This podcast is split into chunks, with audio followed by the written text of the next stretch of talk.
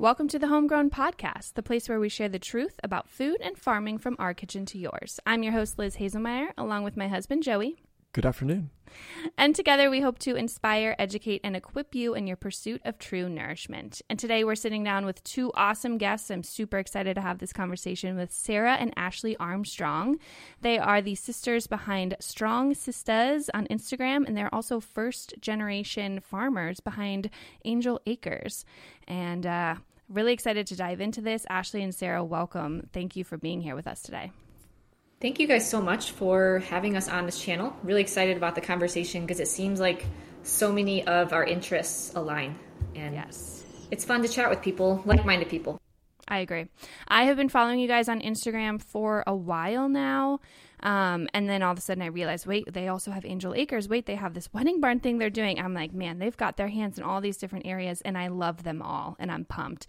Anytime you guys post something about um, animal products and ethical sourcing and regenerative farming, I'm just like cheering and clapping in the background. So you have a fan in me for sure, and I'm excited to uh, chat more about, you know, how you guys came to these conclusions and why you guys are so passionate about this stuff. So I'm, I'm excited. Yeah, I'm, I'm excited because I believe, you know, talking with you guys today and kind of seeing your journey, um, not only just for me, you know, and I said this, you know, kind of before we hopped on, but Uh, for a lot of people out there, I feel like there's a lot we can learn from you and what you guys have done and how you've gotten to where you are today. Not only just, you know, how you're staying in shape, getting after it in the, in the weight room, uh, but also, you know, how you how you were able to take risks and plunge into new things like being on a farm. And so um, I'm not currently on a farm. I think someday I might like that, but I'll tell you right now that it is very scary to even consider it. So yeah. um, Sarah and Ashley, super pumped about this. And um, let's let's just let's just start from the very beginning. And why don't you guys tell us, you know, your sisters, you know, where'd you uh, where'd you grow up? You want to start? Sure. So we are actually from the south side of Chicago. So we are now located in Southwest Michigan. So we didn't move that far from, you know, we're still in the Midwest like you guys, but we grew up in a small town um, about thirty minutes south of Chicago, and we had a very I mean, it's hard to say what's typical these days because, like, yeah. I mean, what, like, what's the state of our society, honestly? But I would say for back in the nineties, we had a typical nineties childhood. So our mom actually owned, or owned, she owns her own restaurant and brewery.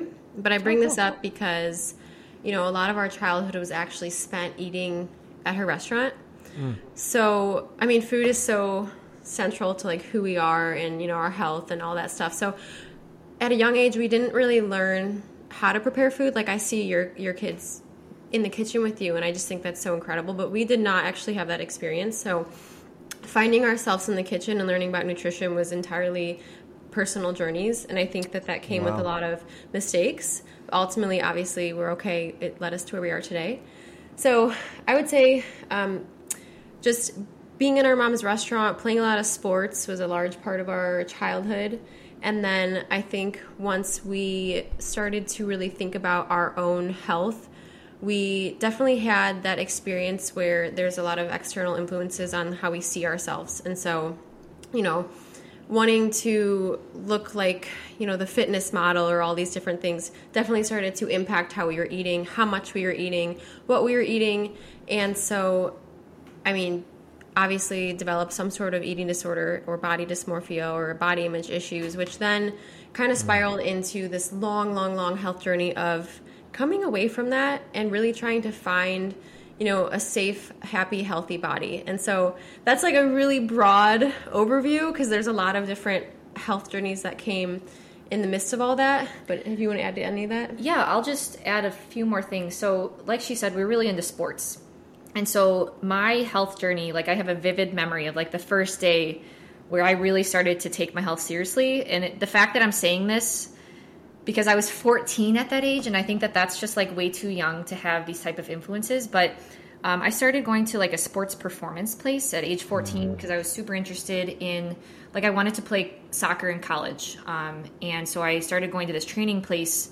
And ever since that day, that experience kind of created this orthorexia mindset where I then became absolutely obsessed with being healthy. And it kind of took over my life. And that was a problem because that's like your crucial adolescent development years. Mm. And um, it definitely led to like over-exercising and being fixated on what I thought was healthy at the time. And like she said, we didn't have like as much education on healthy food and real food when we were younger. And so I kind of had to listen to what was available at that time. And I'm sure since you guys are similar age to myself, at that time it was everything low fat, right? Like broccoli, chicken breast, yeah. Only eat whole wheat. Whole wheat yep. pasta, white pasta, no. White bread, no. Whole wheat yeah. bread isn't okay. Um, so mm. ever like I wasn't consuming good, healthy animal fats at a crucial time. And then I was also consuming a bunch of like hard to digest carbs. And so my diet obviously wasn't ideal. So that just led to a whole host of problems because I was at such a crucial development age. And I actually only had one normal period at age sixteen. And then it never came back um, nice. because I then uh, played golf in college. And I kind of, like Sarah said, definitely developed a restrictive mindset. I never had like bulimia or anorexia, but I was orthorexic to a T. Like mm-hmm. wouldn't eat anything that I thought was unhealthy. And obviously that un- that definition was wrong at the time. Um, and it took a long time to dig out of that hole. Like I just, I really wish... I I want to help young girls not like go through that experience because it took so long for me to get out of that stress hole. You're still getting out of it. Yeah, for sure. Who isn't, yeah. right? Um, and so I did get my period back like at age twenty-nine. Um, and so it just took a lot of work. And yeah. yeah. I think yeah. what's so, you know, ironic though is she said that she was so focused on being healthy, but she lost her period. And so it remind what we posted in our stories, like that period cereal that's coming out. So like, you know, start the conversation around periods. But I think that's good and bad because she didn't know, and I didn't know, and I don't think most people know that like having a healthy, regular menstrual cycle is so foundational to your health mm-hmm. and what that says about how your body's functioning. So basically we had just the complete you know, wrong metrics that we were tracking. I think like when she's talking about being fixated on health, it's more so like, how lean am I? You know, like those are the things that we're taught are the foundations of health when, as we all know now, there's, there's so many different things that go into it. So, and we were talking about this before we started recording, but we've been into like working out and strength training for a long time. Mm-hmm. And when we started was when Instagram was starting. Mm-hmm. And we were exposed to all of these like fitness bikini models. Whereas like before the world of social media, like those type of things weren't really ex- like talked about much. Yeah. And so that definitely, like she said, skewed our mindset as to what was healthy. And so I just, for yeah. so much of my life, I seeked well, having a six pack. Were you guys on Instagram in twenty fourteen? twenty eleven. twenty eleven. I wasn't.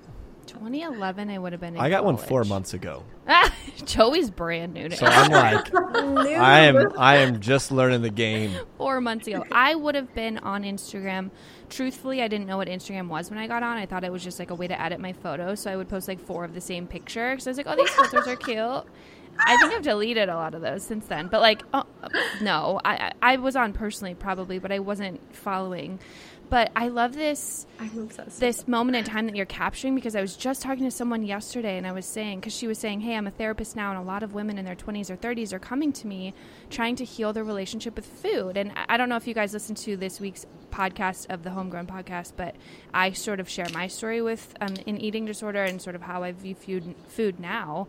But I told her as I'm chatting with this woman through D Ms, I'm like, I think that we as nineties babies, as like maybe late eighties, early nineties babies, are in this unique sector because we are far enough removed from the generations that were close to their food, at least had a farmer in the family. And then we, so we have enough gap there. And then we also have the age of internet.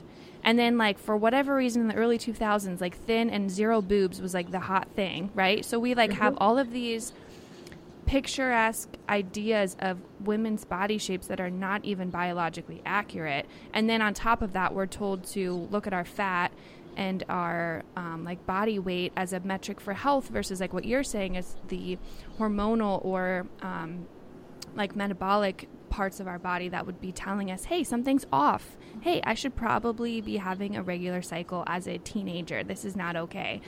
And um, yeah, I have to shout out. Um, do you guys follow at um, Body Basics? Talk Body. Ba- I'm I'm messing up her thing. I'll I'll link it in the show notes. Okay. She's created a course for um, mothers and daughters to go through that talks about this stuff, and I'm like pumped about that. I'm like, this is how we this is how we progress the next generation, right? Because we teach them these things. So at Body Talk Basics, I'm pretty sure is what it is. I'll link it in the show notes. But cool. all of That's this, incredible. yeah. So.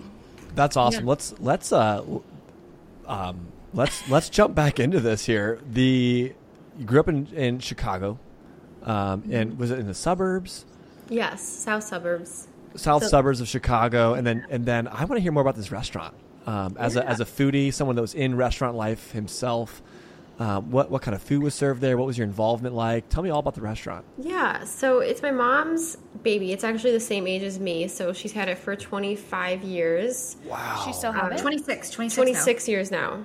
And um, I actually think that that's an interesting thing to consider because she was like pregnant with me while she's building this business. And, mm. you know, when you think about the role of a mom and like the stress that goes into like the mom and then having the child, like I can just imagine that that was really hard for her, you know? Mm-hmm. So, um, and we've talked about this with Morley Robbins, but like the mineral status of the mom and then how that goes into the child. And so I've always considered these things because I'm, you know, quote unquote, a little bit of a weaker specimen than my sister and possibly, so I'm like, why? And I'm like, possibly it's because of that. But anyway, she's awesome. She started this, um, it's a restaurant and brewery. And so it's more, mostly like American type okay. of food, and she brews her own beer. So there. She was into micro brew pubbing, micro beer before it was cool. Yeah, yeah. Cool. yeah. Before does she cool. does she sell it at all? Is it canned? Is it only she in growlers? Does, she does now can. Um, so the restaurant's called Flossmer Station Restaurant and Brewery, and so this is very significant to our own journey because she is our role model for entrepreneurship, mm. and mm. so. Even if we are obviously doing two completely different things, it's still like the foundation of why we are so confident in putting together our own business. So she is our mm. definitely our greatest role model. Um, I definitely love just what you said about the person who's creating that course for mother and daughter, though, because I just know I can look back at my own childhood and recognize so many moments where things that she has said or done have made such a huge impact on the yeah. way that I eat or see my body and all these different things. So I just think that's so crucial to have these conversations. So in our own childhood, though, we didn't really have those conversations, mm-hmm. and that's at no fault to my mom. It's just I don't think it's I don't think it's typically what's done these days. And so yeah. we didn't get to learn about food, food sourcing, farms, any of that stuff. We kind of just assumed that like the food at the restaurant, like, that's the food. That's where the food came from. The food from. was grown at the grocery store, right? And then oh, yeah. at the yeah. restaurant. And so, I mean, that probably, like, shaped kind of our awareness and the lack of awareness, I'd say. Yeah, and it's like like Liz said, we are a generation where we're just far removed from mm-hmm. farming and agriculture, and we're at that unique time point after the Green Revolution where a lot of, like, family farms have gone away. Um, and I think that that's a main reason why we were so confused along our health journey. Because if we would have grown up in the current environment that we're at right now, the answer would have been kind of obvious, right? Um, and so I think that that's, as we, like you said in our email, as we dive into the meat of this discussion, mm-hmm. I think that that's a super important thing that so many people are just out of touch with nature and farming. Absolutely. Mm-hmm. I always say the closer you are to the source of your food, the less dietary confusion you'll have. Like, mm-hmm. I want people to step on Joel Salatin's farm at Polyface and be like, this is how food production works. This is how you raise, mm-hmm. you know, animals and also, like, build soil health. Not inside of the indoor massive hydroponic.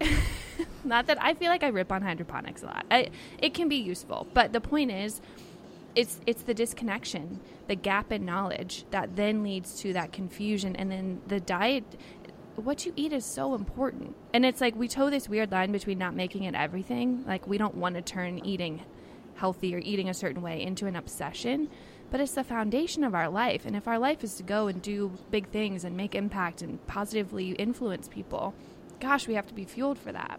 And unfortunately, yeah. I had a similar uh, similar childhood as you all, where I absolutely wasn't fueled for that. And that led me down a path of, you know, disordered eating. But redemption is a beautiful thing. So it is. Mm-hmm. It is. Okay, yeah. So I want to know what kind of sports you guys played, because I didn't play sports. So please tell me what that's like. What what sports were you guys What's interested that in? Like? So I, like, as a young child, I did everything. Um, and mm. then I recognized that I wanted to play in college. And so then heading into high school, I put it down to just soccer and golf. And then heading into, like, freshman year of high school, I had to make the decision which one I wanted to do. Mm-hmm. And I ultimately decided to go with... It's a very big decision. Very big decision. Uh, I went with golf. And so I played just golf in high school. And then I played golf um, in undergrad at Notre Dame. Um, and so golf was a huge part of my life, huge part of my life. And I think I played competitively for like twelve years. Wow. Um, I, is it just me, or is golf and soccer kind of the opposites of each other, right? one hundred percent. Like, soccer's high pace, because Joey played soccer in college. Yeah. That's my only exposure to the sport. A hundred percent. I'm very bad at golf. Yeah. I feel like it's so interesting that you...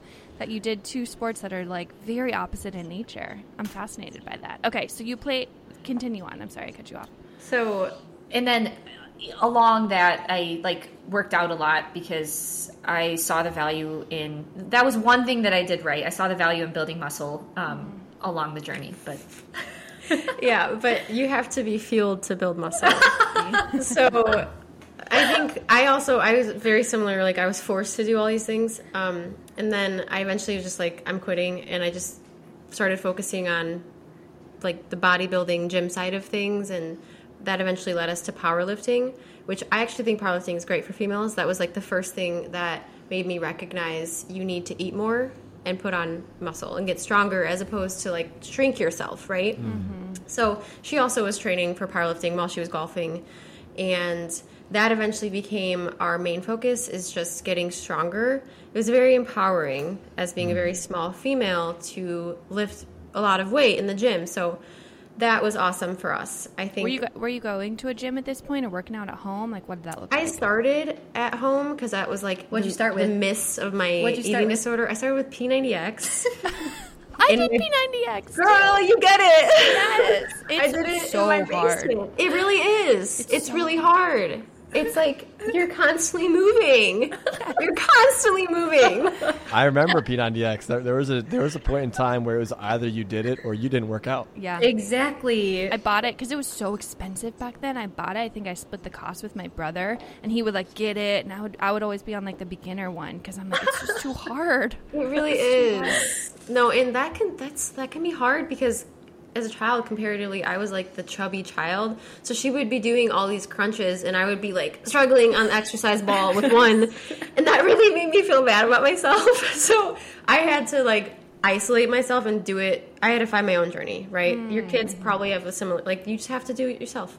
Yeah. You have to find your own, you know, path. And so anyway, we got really into powerlifting in the gym, and that was that's our most recent experience with quote-unquote sports, more so just being active.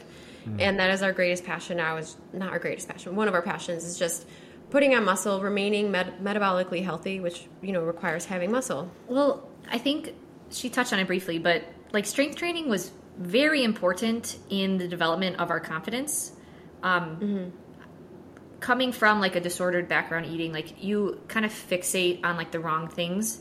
And so I think showing up in the gym and like deadlifting three times your body weight, or like throwing down squats, and that alone was very empowering, and that like just transcended to ever other parts of our life. Mm-hmm. It was just a very important part of our journey, and that's why we still strength train today. Yeah. So I'm curious, the term powerlifting, does that just, can you, what does that mean?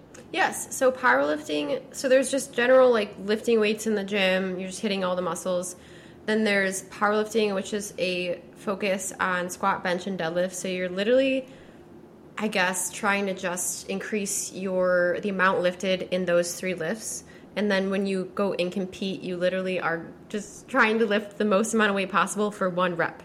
So what's that sounds kind of insane, but what's pretty cool about it is that it's literally just you versus you, because when you're in a competition, like, sure, you can win. However, you're really just comparing yourself to your previous best. Mm-hmm. So it has a really good focus in that way, whereas other fitness things like bodybuilding, for example, is like comparing your body to somebody else. Mm-hmm. Whereas this is a much better thing to measure in my in my opinion. So, and then powerlifting versus bodybuilding, which bodybuilding, you don't necessarily have to lift a ton of weight. It's kind of more like effective reps and being able to isolate different muscle groups. And so we like to kind of do a combination of both power building, so using the main lifts as a way to increase muscle. Is that basically what we do when we work out? It's pretty similar, yeah. It's it's pretty. They're, they're, I guarantee you, they're much better at it than we are. But okay. that oh. that uh, that sounds. We'll pretty, get into it. That does sound pretty similar. The uh, um, this is this is so great. You guys make this very easy. The the, the next question, I guess, would, that I would ask is so so. Um, and, and I'm I'm stuck on kind of my, my timeline here, so I apologize that I keep kind of like zooming back in and out. But um, ba- back to that those early years, right? Your mom is, is, is getting after it with a restaurant, which is not a small task um, at all. And um, qu- quickly, do you have any other siblings, um, any other family involved at this time? Is it just you two and your mom that, that are that are living together? Is your mom uh, uh, a dad with you guys? Yeah, no, um, our dad was in the house too. Um, so Always. Yeah, he also had his own business. So our family was running like a number of different businesses all throughout our life. And so we kind wow. of were exposed to entrepreneurship from day one. Um, but as a note, like our mom was forty-one when she had me and forty-five wow. when she had Sarah. Mm-hmm. And so uh, she brought this up, like Morley Robbins, like your mineral levels are like gradually declining and you pass that mineral load onto your child. And so Sarah was kind of set up for the, not failure, but like, hey. it, like having a child at forty-five, like how did my mom even do that? I don't, I don't know. Mm. Yeah. And um, she had a few, she had a miscarriage in between me. Us, and yeah. so, I mean, that actually brings up a great point though, because while they were both very present in our lives, we, it was just in, in a, in a different way than what I now older living on a farm see parenthood and the roles and like what one should be learning. Hmm. And I, again, like this is no fault to my parents, but like we didn't learn anything about food, Mm-mm. preparation, nourishing yourself, how much to eat, you know, any of those things. And so they accomplish so many things, but it's, I think it's so hard. I imagine it's so hard for you guys too, being entrepreneurs and still having this, how can I best influence my children? So I admire mm. what you guys are doing so much. Did you guys have family dinners? Not, I mean, oh gosh, we did. Okay. So we bring this up. Which one? Uh, so I mean, we would eat, like, we would eat restaurant food, like from my mom's restaurant, probably okay. like five nights of the week. We had takeout no family kidding. dinners. So what age are you at this point? So you're eating, you're eating family dinners and okay. or meals from the. All through the, high school. Like All through high oh, school. No. So, okay. Yeah. So like elementary school, grade school. And then once we started getting into high school, that was when Ashley and I were like, we had our eating disorders. So we started cooking our own food because that's how it goes. And mm. prior to that, though, yeah, it was a lot of takeout family dinners and or eating at my mom's restaurant. Mm. Okay. Did you and sit down together? She would cook on occasion. And, occasion. and like she said, this is no fault to our mom. She was no. just very busy. Yes. Um, mm-hmm. And totally. So she did what she could. Mm-hmm. And I don't know if you guys feel this way, but when I think back to the food that I ate growing up, it makes me cringe. No, all of we're... the like fortified iron, yeah. vegetable oils, improperly prepared grains, like it literally makes me cringe inside. And uh, uh, that was the norm. I think I think uh, Elizabeth, when her and I were talking recently about her growing up, Um, it was, Joey it was, was shocked. It was very shocking to me as well to hear that. He's like, that's what you would eat, instant rice and Hot Pockets. And it's funny. I feel that I feel the same way you guys feel, because I have a great relationship with my parents now. But when I have to like share what it was like growing up, and I, I had a great childhood, but like our food was garbage. And I'm always like, I love my parents so much. They, they didn't, our parents didn't weren't out of the norm. Just like we were in a weird phase of growing up, our parents were in this weird phase of parenting where it was like food wasn't even a part of the conversation.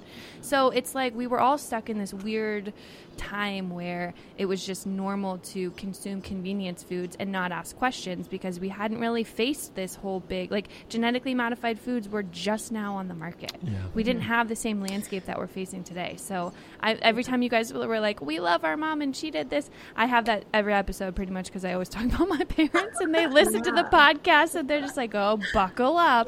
They know I love them. Time yeah. to flame they yeah, know mom I, and dad again. They know I'm yeah. thankful and we have a great relationship. So was your mom a, a chef in the restaurant or she just owned the restaurant? Because I'm curious what her cooking style was like.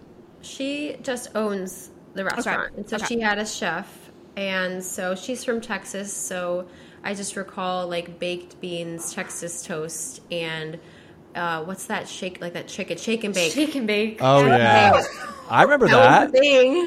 You would throw the chicken in the bag with the cornmeal or whatever it was, shake it up. That was like, I mean, you were getting it if you knew how to shake and bake. Joey went to culinary school, so he oh, is very familiar with the restaurant world. Yeah. He's, he's not shy with the vegetable oils in his old in his days. Yeah, he, that's yeah. what they you would use. Well, so yeah. yeah, professionally trained, right? And canola oil was was a high temp cooking fat, and that was something that we would lean into as much as possible because of how convenient it was. And I uh, I often ask Joey, I'm like, can I go back to your school and just teach a lesson on cooking fats? Can I just go do that? I don't have any credentials, but like, yeah. I'm just a parent. Who cares? Can I go do that? And I, he's like, maybe we'll talk to my old chef. I don't know. I, yeah. I, We're going to make it happen someday. Hopefully. Yes. Um, so anyways, um, so, so you'd be sitting down having family meals. And they were oftentimes takeout, which is, I mean, no shame. I mean, geez, you, look, look how far you've come. But you're, you're sitting down having family meals. Uh, did you have a favorite? Was there something like, you know, that you remember that this was coming home and you were like, yes. Yes. Um, there was this Chinese takeout with those like fried noodles and rumaki, which is actually bacon wrapped liver. So I didn't even, I don't, I think I took out the liver, however. And of course. The bacon wrap. Um, of course they did. You were so close. So close. And we went to this Italian restaurant, too, we, which was just, like, a large amount of um, pasta, so that's not the worst. But we also did convenience food on the go. And so we would do, I personally remember a lot of Arby's or foot foot-long Subway. I, I was a child. Like eight years old. Eight years old. A foot-long Subway meatball sandwich with a side yes. of combos and a Gatorade. Yes. Favorite. Yes. What was yours? So when I went to Subway, I thought I was taking the healthy route and would order the chicken teriyaki with some chips, side of water because I didn't want the... I wasn't there yet. You guys, I worked at Subway for four years. Uh, Subway was my jam. I've consumed so much Subway in my lifetime. Yes, yes. Uh, I used to ma- I used to make a beautiful sandwich. People would comment, "Wow, that's a really good looking thing." I was just, I'm just proud of it. Not, but I worked there. I chose to work there because I was like, oh, this is the healthiest fast food restaurant possible. Now, you guys you guys mentioned you, any yeah. other favorite meals before we any other favorite meals? Ah, uh, I think those are the most notable. Yeah. Most notable. Mm-hmm. And so you mentioned going into high school that there was a transition. You started cooking for yourselves. Mm-hmm. You know, regardless of the, the motivation there, what what did that food look like? Where were you gleaning your information from, or the, like where were you getting educated to make the said cooking decisions? So I didn't. I we're like about three and a half, four years apart, and so okay. I started cooking as I was leaving high school, heading into college. Understood. And she, as she was heading into high school, um, honestly, I I, I remember. Yeah, go ahead. I got a lot of mine from like bodybuilding dot com. Okay. So that was like the typical like, you know, just protein, oatmeal, yogurt, chicken and breast, chicken breast, broccoli. And salmon and broccoli. And so I th- I just remember that. Um, I have a very vivid memory of traveling for a golf tournament. Mm. A lot of our childhood was spent traveling for my golf tournaments. Bless her. Okay. Um, and she took broccoli and chicken breast on the plane.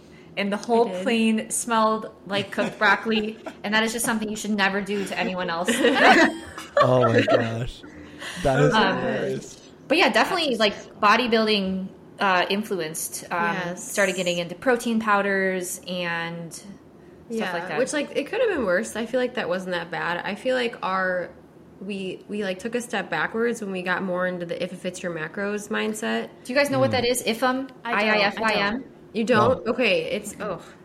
Ooh. So it's, like, this idea, and there's there is some reason to it, but it's this idea that if it fits your macros, like, go for it. And so, basically, you have the most important thing is your macronutrients, so that's going to control your total caloric intake for the day, so the amount of carbs, fat, and protein you're consuming, and you're using these macros to hit some sort of like physique goal normally, right?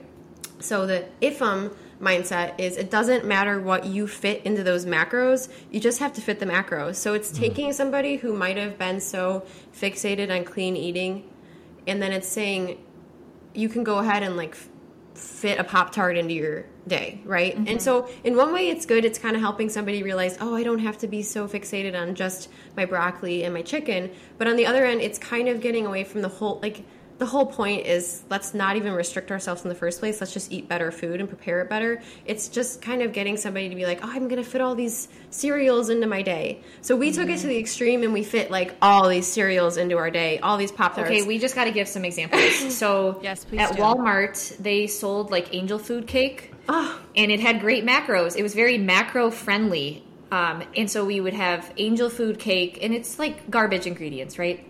On um, top of Arctic Zero. Arctic Zero, because that was very macro-friendly. With puffed rice cereal on top, and then, like, a side, like a side of an entire half loaf of Walmart Italian bread with, I don't even know what else. Like, it was just, it fit our macros, though, you guys. So that, that was that was part of our journey, because, like she said, yeah. it kind of freed us from this, like, extreme restriction.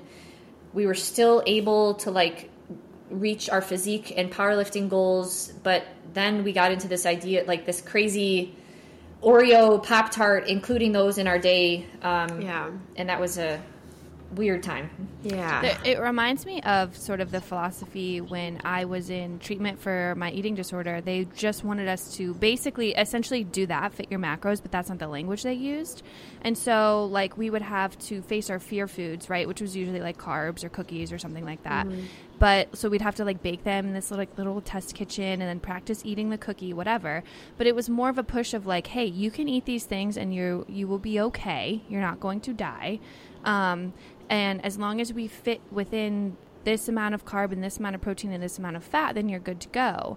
Uh, but I wish they just – it's almost like a way to um, introduce someone into food freedom without going overboard. But to me – it misses the mark of real food. It misses the yeah. mark of, hey, let's talk about, is this stuff even food, or is this just a product of uh, a factory? So yes.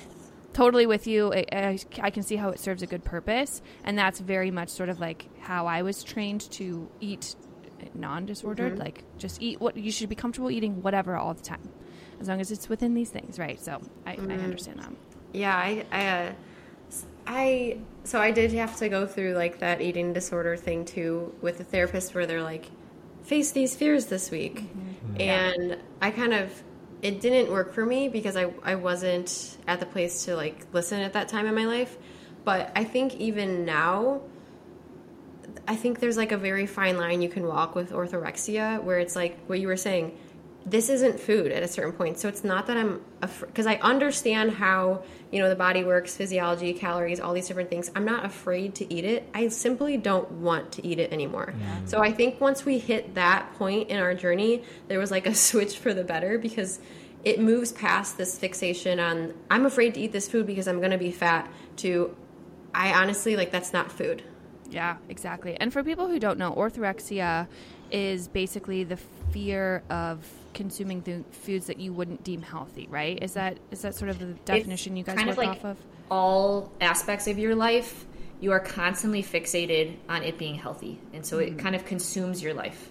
Mm-hmm. Yeah, it's it's something that a lot of people, I think, especially raising daughters, like it's something I don't want to breed in them. Mm-hmm. So that, that's why having the food conversation is important, because, yeah, you don't want it to be all about food and then scare them to eat a bag of Doritos. But you also got to tell them, like, hey, the Doritos aren't real food. Uh, it's okay to eat them when you're at your friend's house at a sleepover. You know, it's yeah. it's such a fine line, and yeah. you're right. And it is that tension you have to hold, because if you don't hold that tension, you will slip and, and you'll go one way or the other. Yeah. Very true. That's fantastic. That's fantastic. So, so um, going through going through high school, getting out of high school, We're we're now um, getting into a place where we're getting our, getting into our own cooking. Getting our we we call this point of market entry in, in the business world, right? So you've entered into the category of, of consumer that is now shopping, right? You're finding your own foods. You're you're buying your own foods. Um, the you said that this this uh, I F F if it fits your macro, um, that was something that kind of helped you get out of restrictive dieting. Is that is that what you said? Like a stepping stone almost? Yeah, I feel like it's honestly a stepping stone for a lot of people, but then I, I also see, because we have been in like the Instagram fitness world for a long time, I see a lot of people who go from clean eating to if it fits your macros to having S I B O, hormonal issues, autoimmune, autoimmune because they they went overboard on the processed foods. And so yeah. it's this trend a lot of people go through, and then they have to kind of come out of it. And so that's where you see people going to veganism or going yep. to this specific diet or whatever. And fortunately, we we eventually found the whole pro-metabolic idea of eating.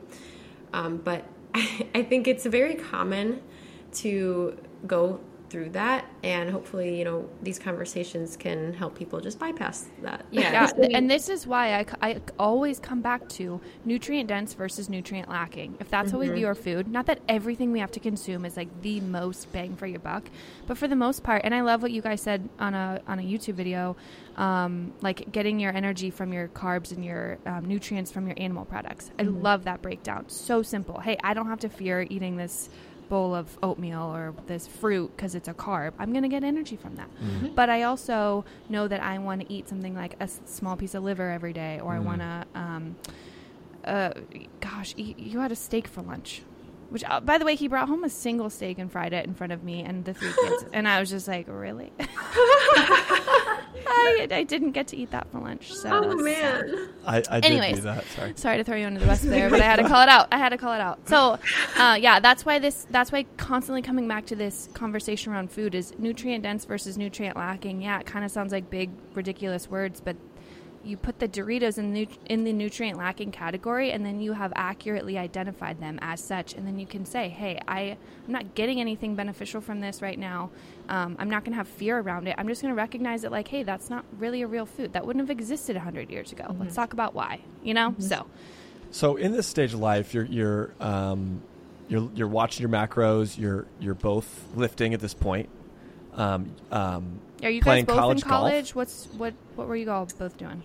Um. She, so she, yes, she was playing golf, and Ashley I was just. Okay. I had quit golf in high school and was just navigating high school, so I ended up graduating early. I was just like really isolated myself. I just lifted by myself. I did everything by myself, and so that was actually the point when I was like a senior in high school and she was in college. That was the point because we. St- Ashley and I started to relate on these topics. We became close. Prior to that, we were not friends. We didn't talk oh, anything. So because we now suddenly were both dealing with this very common issue of, like, what is my body? What is my health? Mm. Um, we resonated and connected over that. Yeah. So, and so I was, like, a senior in undergrad, and she was a senior in high school. And then I decided to pursue graduate school, and she was going to undergrad, and we ended up going to the same place, and so then we moved in together. Oh, cool. And so then Notre we started, Dame? Is that where you guys went? Um, I went to undergrad at Notre Dame, and then grad school at University of Illinois. Yeah. Okay. Cool. Yeah, so we were in Central Illinois for a long time, and that is actually where we were before we moved here to our farm in Michigan. And so that... And and then all of the processed food. Yeah. Um, and so that pro- was the if it fits your macro stage there. Yeah. Okay. Okay. Right on. That's where we're at. I'm a, I'm just starting college. She's just starting grad school. And what are you guys' degrees in at this point? What are you majoring in? I was in health sciences. Mm. I was. Oh, mechanical, wow.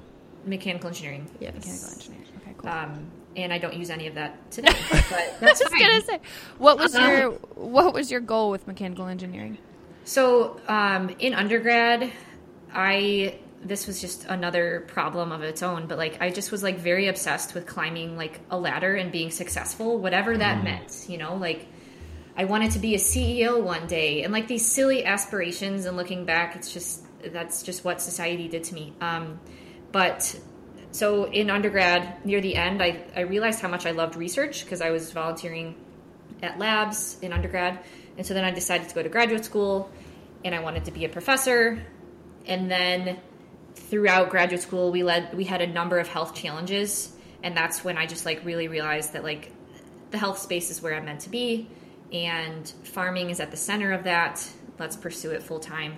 And so wow. after graduate school, we decided to start the farm. Wow. Okay, and then as health, as a health science major, what did that look like? Yeah, so that major encompasses like kinesiology, but it also encompasses sport management and stuff. So there was a point in time when I thought I wanted to do like strength and conditioning, but then there was also a point in time when I wanted to be the next Leslie Knope off of Parks and Rec. Yeah. I was confused, but I ended up going more of the Parks and Rec route. And so I did a lot of like kids programs at park districts, and I really wanted to develop programs for kids. So that is something that I do hope to have on our farm one day, is bring kids to the farm to learn about farming and nutrition, all these things. So mm-hmm. it's not that I I'm, volunteer my children. Yep. I volunteer. I, I, I accept, accept your children. Can they just actually can they just live with you for like yeah. a week? Honestly, I we'll, love Camp. that. We'll yeah. ship Sophie up there. Okay, Sophia can come anytime. And yes. so it's not that it's going to go to waste. It's just going to be repurposed, essentially. Absolutely. Yeah. yeah. But I think she kind of brought up an important point, is we started dealing with all these health issues, and that's what led us to the farming. Mm. And so all the stuff we did wrong finally caught up with us. Yeah, it yeah. really did. It really did. And so our health issues were more so autoimmune related, so developing autoimmune disease and associated symptoms, and kind of just wanting to not deal with those things. And that led us to this path of fasting, keto, carnivore, mm. and carnivore is actually, we are no longer carnivore, but carnivore is what introduced us to this idea of there are farms.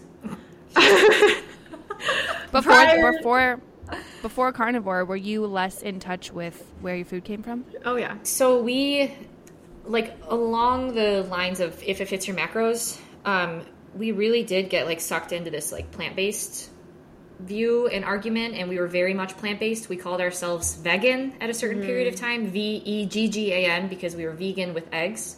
Mm-hmm. Um, so we still did a very good job getting our protein in. Like we, for like over fifteen years, we've always hit at least one gram pound or one gram of protein per pound of body weight. So that was like not a problem, but we got really sucked into, again, just being confused on what real food is. We got really sucked into the plant-based and like the idea of like plant superfoods, and not understanding the concept of nutrient bioavailability. Mm-hmm. Instead, just like, oh, look at how many nutrients this has. It doesn't matter how you prepare it. It's nutrient dense. And so we just were like slamming, slamming improperly com- prepared vegetables, improperly mm. prepared greens. Um, and that combination, in addition to that period of time of processed foods, like all of that just led to huge gut problems, auto, autoimmune symptoms. She definitely had more progressive symptoms than I did. Um, but yeah, it finally caught up to us. Yeah. And, you yeah. know, in this time too, I actually pursued integrative nutrition, but I think that so many of these programs are still so fixated on like plants mm. and not, you know, plants aren't bad, but they're just missing the animal component. And so when we actually started to So keto was kind of our first step into that, because obviously you're eating lower carbs, so you're you're kind of eating more meats, potentially. There are vegan keto, but then she just, I don't know what happened, but she went to carnivore. Yeah, we, I mean, of course, when you implement fasting relative to like a crappy, it, it wasn't necessarily horribly crappy, but like when you're consuming a diet that isn't working for your digestive system, when you don't know how to prepare food properly, and then you go implement fasting, of course you're going to see symptom relief, right? Because your digestive system isn't on overdrive trying to mm. break down that raw cauliflower that you just consumed. And So we were like, wow, this new world of this like is it. fasting, like this is the answer. And it was symptom suppression. Yes. Not actually fixing the root cause. Oh, and so we went fasting, and that easily led to keto, and that easily led to carnivore. And then again, making the wrong decisions caught up with us. And we started to deal with like thyroid issues and metabolic issues. Um, I would just like to note that in this entire journey, we still didn't have our periods. No. And, so and were were doctors ever concerned for you? Were they ever like, hey, girls, do you plan on having children someday? Like, were they talking to you about that? Or were they like, oh, it's fine? I saw over five endocrinologists in my life, and they all gave the same answer. So you went to the Mayo Clinic. I went to the Mayo Clinic, and they all gave the same answer. Here's some birth control. What? When it's time, one hundred percent. When it's time to have kids, you'll be fine. Don't worry about it. Here's some birth control. Thankfully, I was very bad about taking my birth control, and so I was never consistently on it for long periods of time. Looking back, like that's that's one thing I did right, is just not be good about taking it. But um, yeah, what a blessing. Yeah, so that was the idea. Never, never talk about your lifestyle, your food choices, or anything. Just let's um, take this pharmaceutical.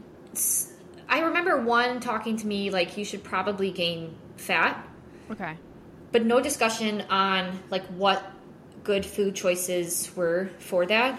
And no discussion about, like, not exercising. Because I think so much of mainstream advice is, I mean, plant-based focus. But then also exercise more, eat less. And I think that that's still very central. Like, if you yes. lose weight, that's a good thing. But that's not automatically a good thing. And so there's mm-hmm. just a lot of missing components. And so, again, I... I was lost along the journey, didn't know what real food was, what real nourishment was, and that led to all of these trials and experiments that didn't work that well. Yeah. Yes. But they got you to where you are. And I, I, I so um, quick, quick uh, summary. N- never lived on a farm up until this point, right? Your parents never worked on a farm. Did your grandparents have a farm? I mean, okay. Any farm experience? My mom actually... Our entire childhood, she has essentially a rescue hobby farm situation going on. It's not for food production. No. It is it is essentially like a vegan's haven. It's like she saves anything and everything and collects Wait, it. Is your mom vegan? No. Oh. She's not, but she collects animals. Oh. Oh, it's for animal. Okay, okay, okay. I got you. She's a lovely, lovely woman. So let's let's just talk about some of these animals. So, like, all size horses are welcome. Miniature, medium size, large size. She has my horse because I rode and then retired. So donkeys. I'm glad she kept her. Um, what peacocks? Pe- she had she peacocks? had a peacock at one time. She has a steer that will never be killed for meat, so it's just grazing. Um, I mean, at this point, at this point, you probably don't want it, right? Yeah. No, pigs, chickens. Um, she didn't start making eggs until after we left the house.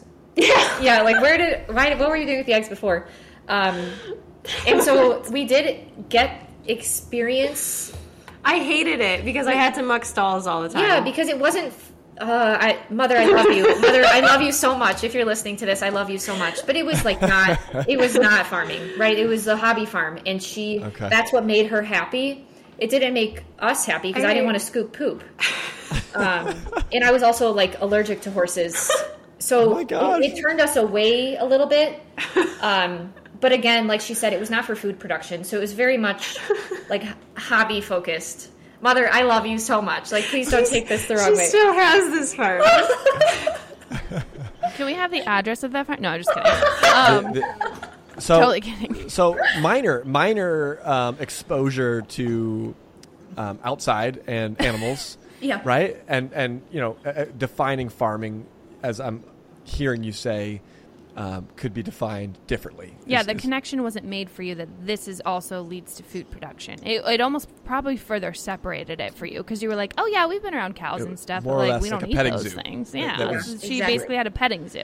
Um, which still is, does. Again, yeah, all, all Can't wait to bring my to kids. Sarah and Ashley's mom. You sound wait. like a, a fine lady. The, the, the, um, I want to know the, the conversation that happened. I just, you're living together at this point, and Uh, or at least in college, is this when right? this happened. When um, you decided to have your farm. And someone comes to someone and says, hey, maybe we just have a farm. I, I remember the exact day. Oh, tell us. Tell us all um, the details. I was interviewing for postgraduate jobs. And so I had just come back from like this professor retreat where kind of we learned about the steps necessary to like become a professor and like finish your application. And then I was going to check out like another option, which was to go work at in Ohio, um, the Air Force Research Lab. Oh, no kidding. Like at like at Wright Pat, like in Dayton, yeah. Ohio. Yeah. Wow. Yeah. So we were. Been... My mom, my sister, and I drove. Of course, you. Of course, they came with me. We drove to Dayton, Ohio. I'm sensing a theme. And um, I did like did the interview, like learned all about the place, and then like I we drove back, and I just was like not excited. There was no mm-hmm. excitement. Um, and for me, like that day was when I decided I was going to finally pursue something that made me happy, because so much of my life was spent trying to please others. Again, like external, um, like appearance, and then also like pleasing my peers in doing, making decisions and career decisions based on other people's perception of me. Yeah. And at that point, I was just like, I am burnt out. I don't want to continue down this path. And so I, the next week I told my advisors, hey, I'm going to start a farm. I'm going to finish my degree, but I'm going to start a farm. Well, so prior to that though, like how did we decide that? And oh yeah, yeah, yeah. I think, so I think originally I had been learning about biodynamic farming in my integrative nutrition, but that was more wow. so about, you know, vegetables. Yep. But that, that like catapulted into just like, so it planted a seed, I guess. And then literally. she, literally, and she was like, I'm doing the carnivore diet. I don't know who influenced that. Maybe I do. But because of that, we started to go visit all these different farms because we wanted to understand where our meat was coming from, because it was that like vegan in us that's like, yeah, you know, I got to do this right. And I love we, that. we were we were plant-based keto. Yeah. And then made a huge switch. And this is so yeah, common, though. You carnivore. see this all the time because people are so nutrient deficient, and they it's this one extreme to the next. And we mm. we were we did it. And so anyway, fast forward an entire summer of visiting all these different farms. It was just the most incredible thing to go see these people who are so passionate about what they're doing, and their land is so beautiful. And I mean, you see like the green grass and the birds chirping and the bugs and the cows happy grazing. Their kids are connected and like running around playing outside. And like, I'm like so tired, you know, I'm like, what is this? What's this life? and, and just seeing that, we really, I think just the conversations over the course of these months, Ashley and I were just like, I, that I have to create that for my kids. Yeah. I absolutely mm-hmm. have to. I cannot let my kids have my childhood and my teens and twenties trying to figure out, you know, how many calories I should eat at this meal. Wow. So, yeah. yeah. it, it was our first time, like, experiencing regenerative farming, and it literally knocked us on our feet the first day. Yeah. Um, we called it the Tour de Local Farms, and we visited, like, over thirty farms that summer.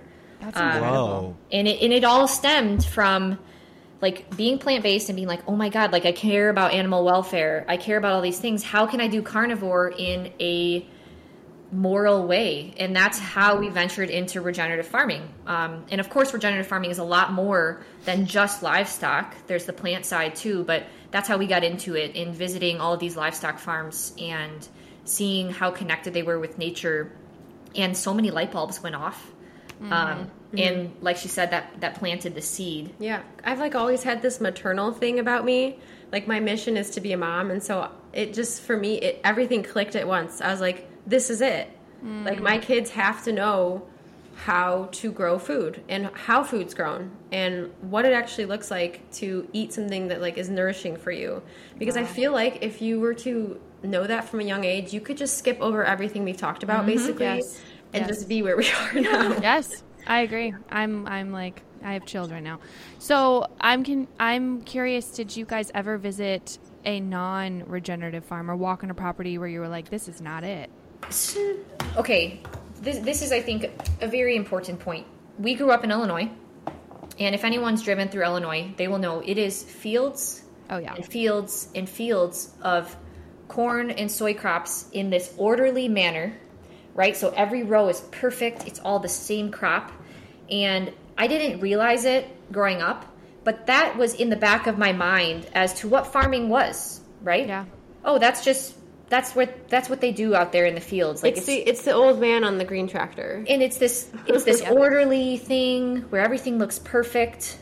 Um, and then you go to this regenerative farm and you see all this biodiversity. And so, like, reflecting back, it's just you're exposed to farming in a way that doesn't work with nature. I think so many people are, especially in the Midwest. Yep, I agree. Um, so yeah, I so we didn't we didn't actively seek out going to these farms because I think you can. I mean, you can watch. We've seen those documentaries when we mm-hmm. were vegan. I think my only really, like, real exposure is just, like, driving through Montana or something and just seeing f- a feedlot. It just looks different. There's no grass, you know, it's, that's, that's the main thing we've seen. And so, obviously, we didn't, we didn't want to be a part of that. Yeah. Mm-hmm. Yeah. Yeah, it it is funny because I, even, like, when I'm reading books to my kids, every depiction of a farmer, it's basically just monocrop agriculture, right? Mm-hmm. And I'm like, where's all the, like, biodynamic, regenerative authors create or illustrators? Like, can we not? I'm like, do I need to write a children's book? Is that my next thing? Really? Like, it is frustrating where it feels like every depiction in society of a farmer is that one way, this industrial version of farming, which, um, yeah, it's not all black and white. You can actually have an industrial farm, like we said before we jumped on the call, and, and it can be growing organic corn and soy. You know, at the end of the day, that's still a much different model than um, someone who is actively building soil health or actively, um, yeah, all all of, all of the pieces of regeneration. So, I mean, okay, so I, I'm going to bring up kind of a touchy subject, um, and that is, like, policy, right? Mm-hmm. And I know a lot of people don't like to talk about the role of government and policies, but what we're experiencing right now is a direct result of what's called the Green Revolution, implemented back in the, I don't know, fifties, sixties, seventies, mm-hmm. where we started using chemicals for agriculture. And it yep. was seen as, like, this huge win in society. Like, wow, look at how much food we can produce now. And so we've been transition ever since that day, we've been transitioning away from natural regenerative practices that many indigenous cultures practiced for eons. Um, we've been transitioning away from that because the current system rewards farmers for using chemicals, for doing monocrops. And so it's not to the fault of the farmer. The farmer is literally doing the best that he or she can given the current system. Mm. But the system is so screwed up, and it's mm-hmm. been developing for so many years now, and we saw it as progress and, like, advancement, but we just pushed dealing with the chemicals to the next generation, to the next yep. generation, and it's just been going on and on, and as a result, it's impacted the livelihood of farmers, and so many people now view farming as, like, this second-class job. And that's because so many farmers are struggling, like, because the current system sets them up for failure. Each year, they have to use more and more chemicals. Those chemicals are very expensive. Those big companies know what they're doing. Like, they have control over every seed that is grown for our food. And it's just, it, it's so unfortunate, but we are now seeing the consequences of the Green Revolution in our very eye. And so it's just... it's been a result of policy change, and I think we are now, because of social media, so this is one benefit of social media, is, like, people are waking up to, hey, this is actually not how it's supposed to be done, and we have to learn that through our, like, failures and health challenges and consequences, because no one, no one's talked about, no one is told how farming is actually supposed to be done. We get a lot of crap from people around us because we are doing things very differently here mm-hmm. than what, like, the average person does, because that's just, that's, that's what's been done. And that's the way to make money in this current system. You get crop subsidies by growing monocultures, mm-hmm. by per- maximizing your yield. If you don't maximize your yield, you won't get paid for what you do. And so it's just, it's a very deep problem. And just like health challenges, we just got to pull back the layers one by one. Um, I mean, you said it was a similar situation in uh, conventional animal agriculture too with the chickens. What do you mean? You were telling me, like, the ones who produce the most amount of chickens. Oh, yeah. Like, the, the contracts amount. That these, um, like, you drive by, like, big pork and chicken buildings, and mm-hmm. you, like, are like, oh, my God, that's so disgusting. But, like, that farmer, that is his only or her only option, because she signed a con- he or she signed a contract with Tyson, and there's this, like, weird lottery system where you get paid if you produce above a certain amount. And so it, when you when you learn about the way many farmers are paid right now, you, you start to understand why certain things are being done the way they are. Mm-hmm. And until we provide incentives and resources for farmers to help transition them out of it, they they will go bankrupt if they yeah. don't continue down these paths. And so that's just... This I don't even know where I was going no, this with this. Isn't, uh, it's just not her justifying what's no, happening. No. I think it's more so because we now have personal experience in the cost and mm. how much, you know, like how much you have to price your item or something to make any amount of money. You can sympathize with those who are literally just trying to do their best. So it's it's yes. like it really is at this point of utilizing your social media, our social media, to educate people to understand this and start supporting farmers, mm-hmm. right? Yeah. yeah. And I love that you bring that up, because it's so, um, first of all, understanding the history of any topic gives you the contextual understanding you need to make real decisions about it. If people don't understand history, they don't peel back layers, or they don't look beyond twenty years in the past, they, they're just, they're working off of misguided assumptions. And so I love what you're saying. It's like, you, you got to understand a little bit of the policy here. Um, I actually brought it up before we started recording too. That documentary Sustainable paints this beautiful picture of exactly what happened when we transitioned to chemical farming, basically separating animals and plants, and then basically telling all of these small farmers, hey, you are going to have enough off-farm jobs to make up for this um, new sort of centralization of the farming industry, so it's actually going to further our society forward. Well, that didn't happen, and a lot of families suffered in the in the aftermath of that and continue to do that. And I have a real heart for people who are like, and I've talked to them on Instagram, hey, um, I have a small farm, I have to grow G M O corn, it's going to make oil or ethanol or whatever, uh, do I really care about that? And I'm like, you know, that's a really tricky line. I don't know. It's not like I don't, it's not like I don't utilize G M Os every day when I put gas in my car. Like mm. there are pieces of our modern day society that are just built into that system that we can't, we can't live in this like, oh, it's all bad and it's all um, someone else's fault. No, it's, there's a huge system and infrastructure that we're all kind of like teetering on. Mm-hmm. And it's not the individual farmer's fault. Now I take issue when people can't engage in discourse in a, in a way that's effective. And then that's when I kind of get uh, spicy sometimes, people say, um, because that's the piece that's important, right? We have to have those conversations. We have to meet somewhere in the middle. I actually think there's a ton of overlap between me, how me and Joey view our food and someone who is vegan or plant-based, because we do have the utmost care and concern for the animals. Joey is a really sensitive hunter. Like there's, you just, you can't sit in your echo chamber and pretend like I have all the answers and everyone else is stupid, because mm. that's not the case. So I love that you brought that up, because yeah, absolutely. It's so much more nuanced than people want to say. Oh, absolutely. But I, I sounds... think, oh, go ahead, go ahead. Go ahead. No, no, you go ahead. So I think to tie this into what we were talking about earlier, um, we are now so many generations away from when farming was practiced in a way that worked with nature. Mm-hmm. Because I think some people forget, at some point in our human history, we didn't use chemicals to grow food. and we yeah. and we were still able to grow food. And so that, the how to work with nature to produce food has been lost. Because we are now like, what, five generations away from that? Before mm-hmm. the Green Revolution, there were farms that had both animals and plants. There was biodiversity, which naver- nature thrives in biodiversity. It abhors monocultures.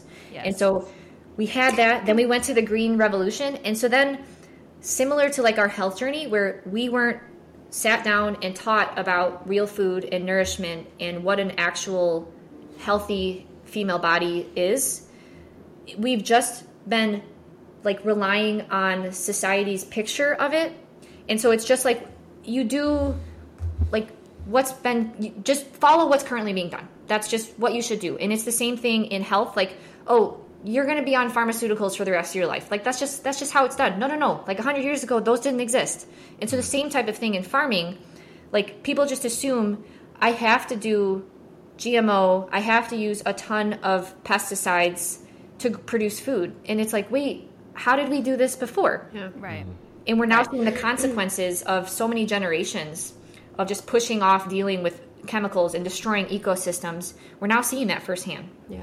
And the trickiest part, too, is like you have some really, really loud voices saying that this is actually the way forward, that we have to rely on monocrop industrial agriculture, that we have to rely on genetically modifying plants, animals, insects. Just about everything is being worked on right now, if not already in production. And so it's like I, I want to, again, sit down and have a cup of coffee with those people and be like, listen, what did you think we were doing fifty years ago? Because this stuff isn't two hundred years old, it's twenty-seven years old.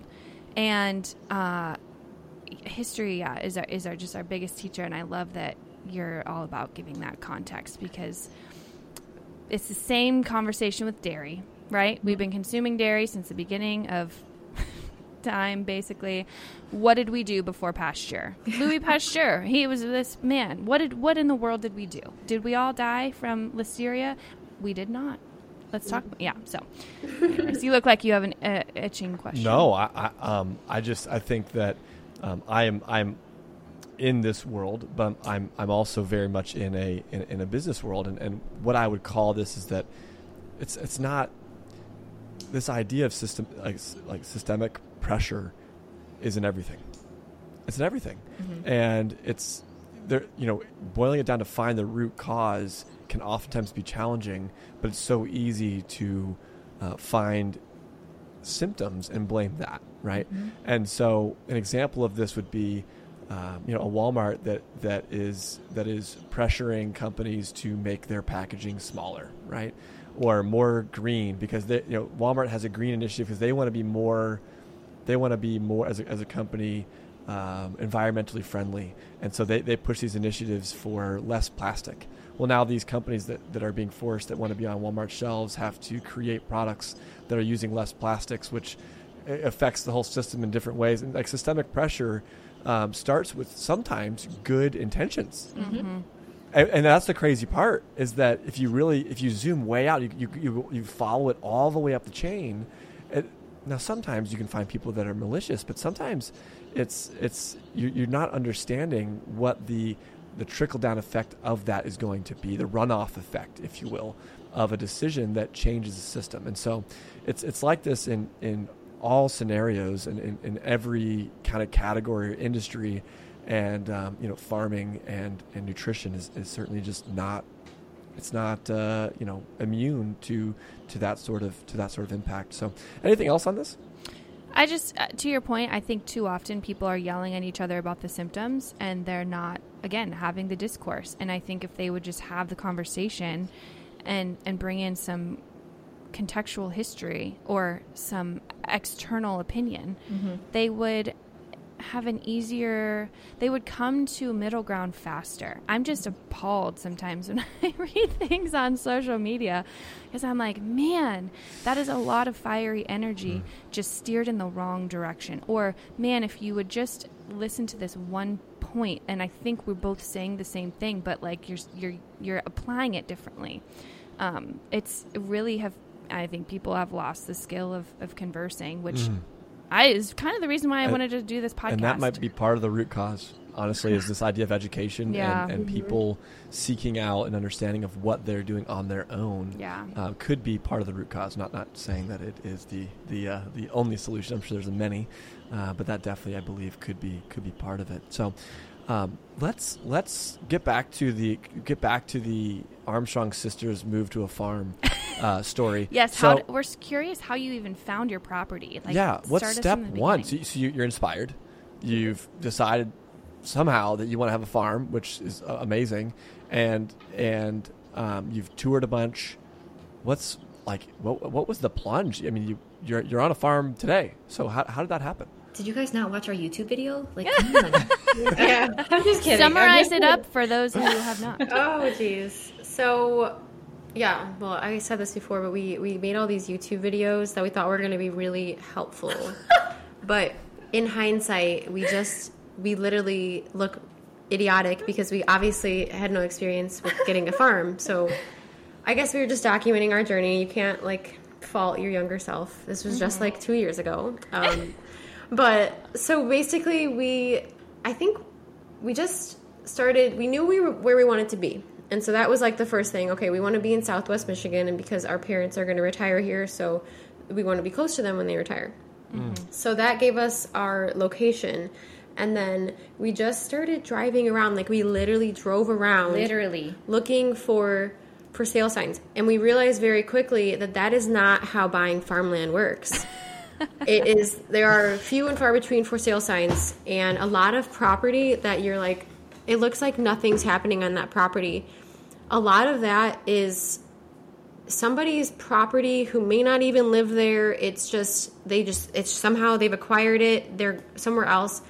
It's very hard to understand who actually owns that plot of land. And you have to go to like the local library or something to understand who owns that. Or you can use this hunting app, and that'll show you the plots of land with somebody's last name. Mm-hmm. Mm-hmm. And so once you get that, you're like, all right, I can, I can maybe contact this person. A lot of people will not like you contacting them.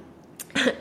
So eventually, after a bunch of failed attempts, we started dealing with a farm real realtor? estate realtor. Uh, basically, he just kind of helped us find land that would definitely was for sale, so we weren't like impro- uh, like bothering anybody, because yeah. mm-hmm. a lot of people don't want to be bothered, and I totally understand it. So, especially from two young girls who they're like, I don't want you moving in here. Yeah. And so we we found a couple, you know, pieces of land. Uh, we we didn't know what was going to be the best route, whether that was going to be to buy something or lease something. And we were big fans of Greg Judy and stuff on on YouTube. And Greg Judy was like, you should. He's always encouraging leasing land because, and I, I do agree with this too, for somebody who's just starting out, is there's a lot less risk in leasing a piece of land as opposed to going full force and buying the piece of land. But Ashley and I have literally always been one hundred percent or no. Mm-hmm. And so we just like flew into it, and we found a piece of land after a lot of failed attempts thinking we weren't going to find anything that had a wedding barn on it.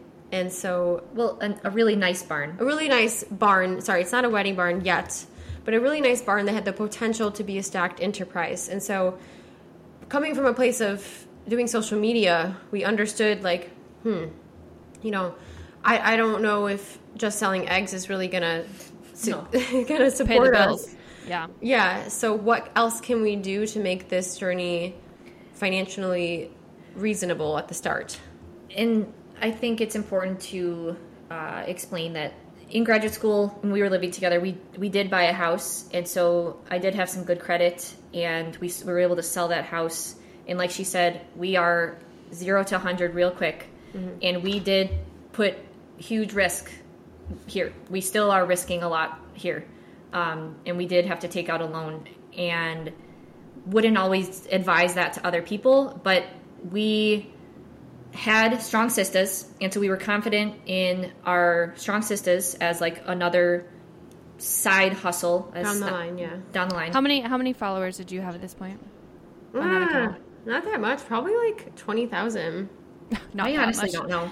Twenty thousand well, is a sizable portion. I, oh, it definitely is. I didn't mean that in a bad way. No, I I, I, I I totally I get think you. At that time, a lot of people obviously weren't following us for farming, so I think like. It's really picked up since then because people are more down to watch chickens than, and I, I totally agree. We were insane. Ashley and I filming ourselves in the story. I apologize for anyone that followed us back then. So I think like it's gone in the right direction, but another thing to, to touch on is be, again, we knew our parents were going to be retiring here. So this wedding barn was an absolutely incredible opportunity for us. All four entrepreneurs, so my mom, my dad, my sister, and myself, to go in on something together mm-hmm. that we could do as a family. So that is like our family future project, the wedding barn. The farm is wow. very much us, but that gave us this opportunity of, okay, you know, let's build something with our parents. Let's invest in this. Very much still on the uphill battle of, and you know, let's get this going.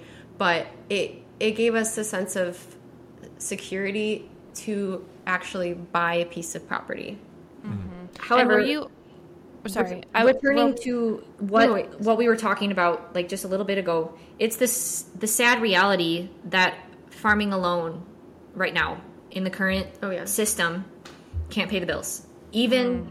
even farmers in the conventional model who get government subsidies, like most of them have off the farm jobs. It's just yeah. the sad reality because our society, the U S spends the least amount per capita on food relative to any other country. And so our society just doesn't value local nutrient-dense food as much as other countries do. And so like, it's just a sad reality that in the current U S farm system, you have to have other jobs. And so that's kind of the mindset we had coming into this farm is we have these other things, and five years from now down the line, if things really don't work, we can sell the property. So that's kind of what our mindset was at. So that kind of answers my question. I was going to ask if you were looking for just a plot of land or a mm-hmm. house on it for you to live there, or but now you're like, hey, there's a house there too, and a barn, and another like a couple barns, right? Yeah, multiple so, barns. Prior to finding this property, we were looking for anything and everything. We were looking for a plot of land, an acre. Okay. We okay.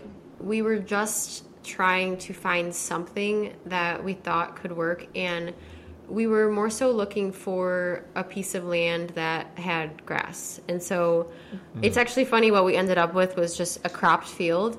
But we thought like, oh, it would be nice, you know, to start from grass to put our animals on. But I think it was a blessing in disguise that we, we ended up on this very cropped field because it has become this mission. Ashley has really learned so much about how can we take this previously cropped field and turn it into a beautiful pasture. Mm-hmm. Yeah, and you're going to teach so many other people how to do that.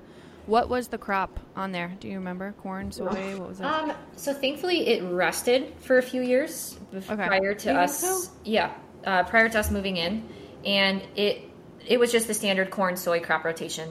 Um, okay.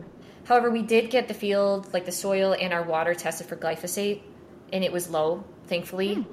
somehow. Um, I think the glyphosate is kind of ubiquitous in our environment now, unfortunately, mm-hmm. but it showed up low. Whatever low means, like, you know, like, is that low now? Is that low relative fifty years ago? Should it even have ever been invented? Yeah. yeah. All right. So you're, you're, you're, you found a farm, you buy the farm. Yep. Um, which, I mean, the, the term bought the farm applies here. Maybe, uh, anyways, so it... Yeah, he thinks I, he's funny. I, I sorry, sorry. That, uh, I, I got some dad jokes. Anyways, the the um, first steps to, to your your. I mean, you got the you know keys, and yep. you know. Oh my gosh, how did that feel? Were you nervous or scared or excited? Did you throw a party? Like, wow, I'm gonna throw a party. What? What was it? There was a week where I we sold our house in Illinois. We closed on this property, and I defended. All in the same week, and we moved all in the same week. And so I don't know if we threw a party. I don't know. We should have. Well, we yeah. were literally so excited to move, and it's just sad because like we loved where we lived before. We had a cute little house, and I think like the the worst thing that could have happened happened after this point on. Like it just yeah. became. We were so excited. The most insane journey since that moment that we moved into this house to like, I it's it's really weird to think back that it was literally almost just a year ago or a year and a half year and now. And a half ago. That so much of our journey since then wasn't entirely focused on farming, but like the farm kept growing on the side. So that's one thing. Ashley really held the reins there. We are so grateful that she kept growing Angel Acres because it's like, it's just, it's our baby at this point. But I think when we moved into this property, we just started getting sick. And it's because we moved into an one hundred plus year old farmhouse mm. full of mold. Mm. And oh gosh. I, I just, it just was so, I guess we never even touched on like, we didn't, we kind of ended at carnivore with our health journey. So that after carnivore, we started to really focus on getting our periods back. And that introduced us to the pro-metabolic world of eating. So adding carbs mm-hmm. back in, Doctor Ray Peat, understanding metabolism and thyroid and all these different, the body is just completely connected. You can't just like take away one thing and think it's going to function well. Like, yeah. like Liz said earlier, like we said on our Instagram at some point, eat carbs and plants for energy, and then get your nutrients yeah. and your fat and your protein from prepare, animal products. Prepare them properly. Yeah. And um, so we had got I had gotten my period back. Life was great, sort of. Um, but we moved into this farmhouse, and I just I couldn't sleep anymore. I started dealing with this neuropathy in my feet. Mm-hmm. We were gaining weight. I was hallucinating, getting very depressed. And it was just crazy because I was like, it can't just be like moving stress. Like, that's ridiculous. Mm-hmm. I lost my period again. She started dealing with similar things, but I think that she was so obsessed with getting the farm to work that she was not admitting it. So I thought I was going crazy. Yeah. Wow. So this was this was fall twenty twenty. We moved in, and then symptoms started to get really strong for her January. So just a few months after moving back yeah. in. Yeah. It was crazy. Yeah. So I... And this, the reason I bring this up, it's very important because it has largely shaped like what we're doing now and where where our farm is at, and what we what we want to share with people, because we didn't actually connect all these different elements of health until going through this. And so I ended up moving out. I, we had told you guys that our parents are going to retire here, so they have a house like twenty minutes away from our current farmhouse. So I moved out into their house. We lived completely separately for a while. I don't even think we were talking much. Um, but she was just still farming. This was about a year ago. Yeah, she was still with the chickens, doing the chicken stuff every day. But I was just trying to figure out what was happening to me. Mm-hmm. And at some point in this, we, I listened to a podcast to learn about mold. And it, everything clicked because I was like, oh, it has to be the house, right? Like, it's the only thing that's changed. And I... We got our house tested. There was mold in my bedroom window, in our kitchen sky windows, in our H V A C was just full of uh, gram-negative bacteria and other things. So we we were like, okay, we have to do like we have to deal with this. We we invested in this property. We can't burn the house down. We were literally going to burn the house down at one point. I was going to look up how to call the local fire department to come burn the house down. I I just. I just oh think it's gosh. important to understand, though, our different journeys at this point, because mm-hmm. I moved away from the farm and she stayed in the farm.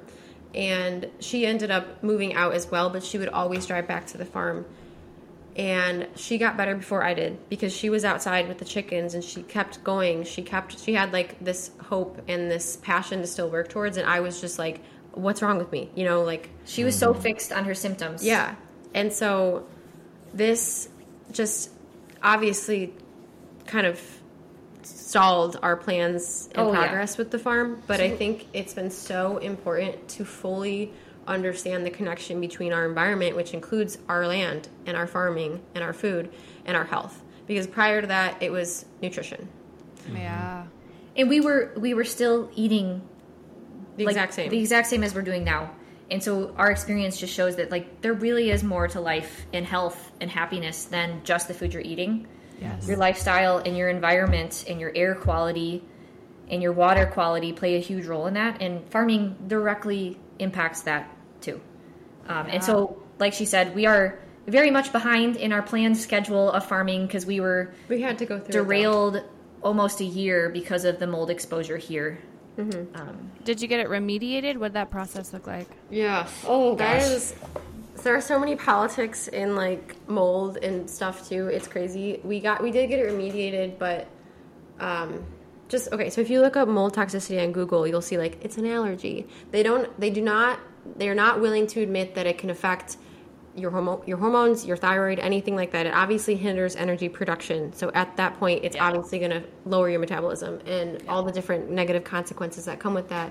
It burdens your liver. Mold, mold and the byproducts of mold is very estrogenic. Yeah. And so yeah. what in our environment, like all of the plastics and all these things, it's just adding yeah. to this huge estrogenic right. load.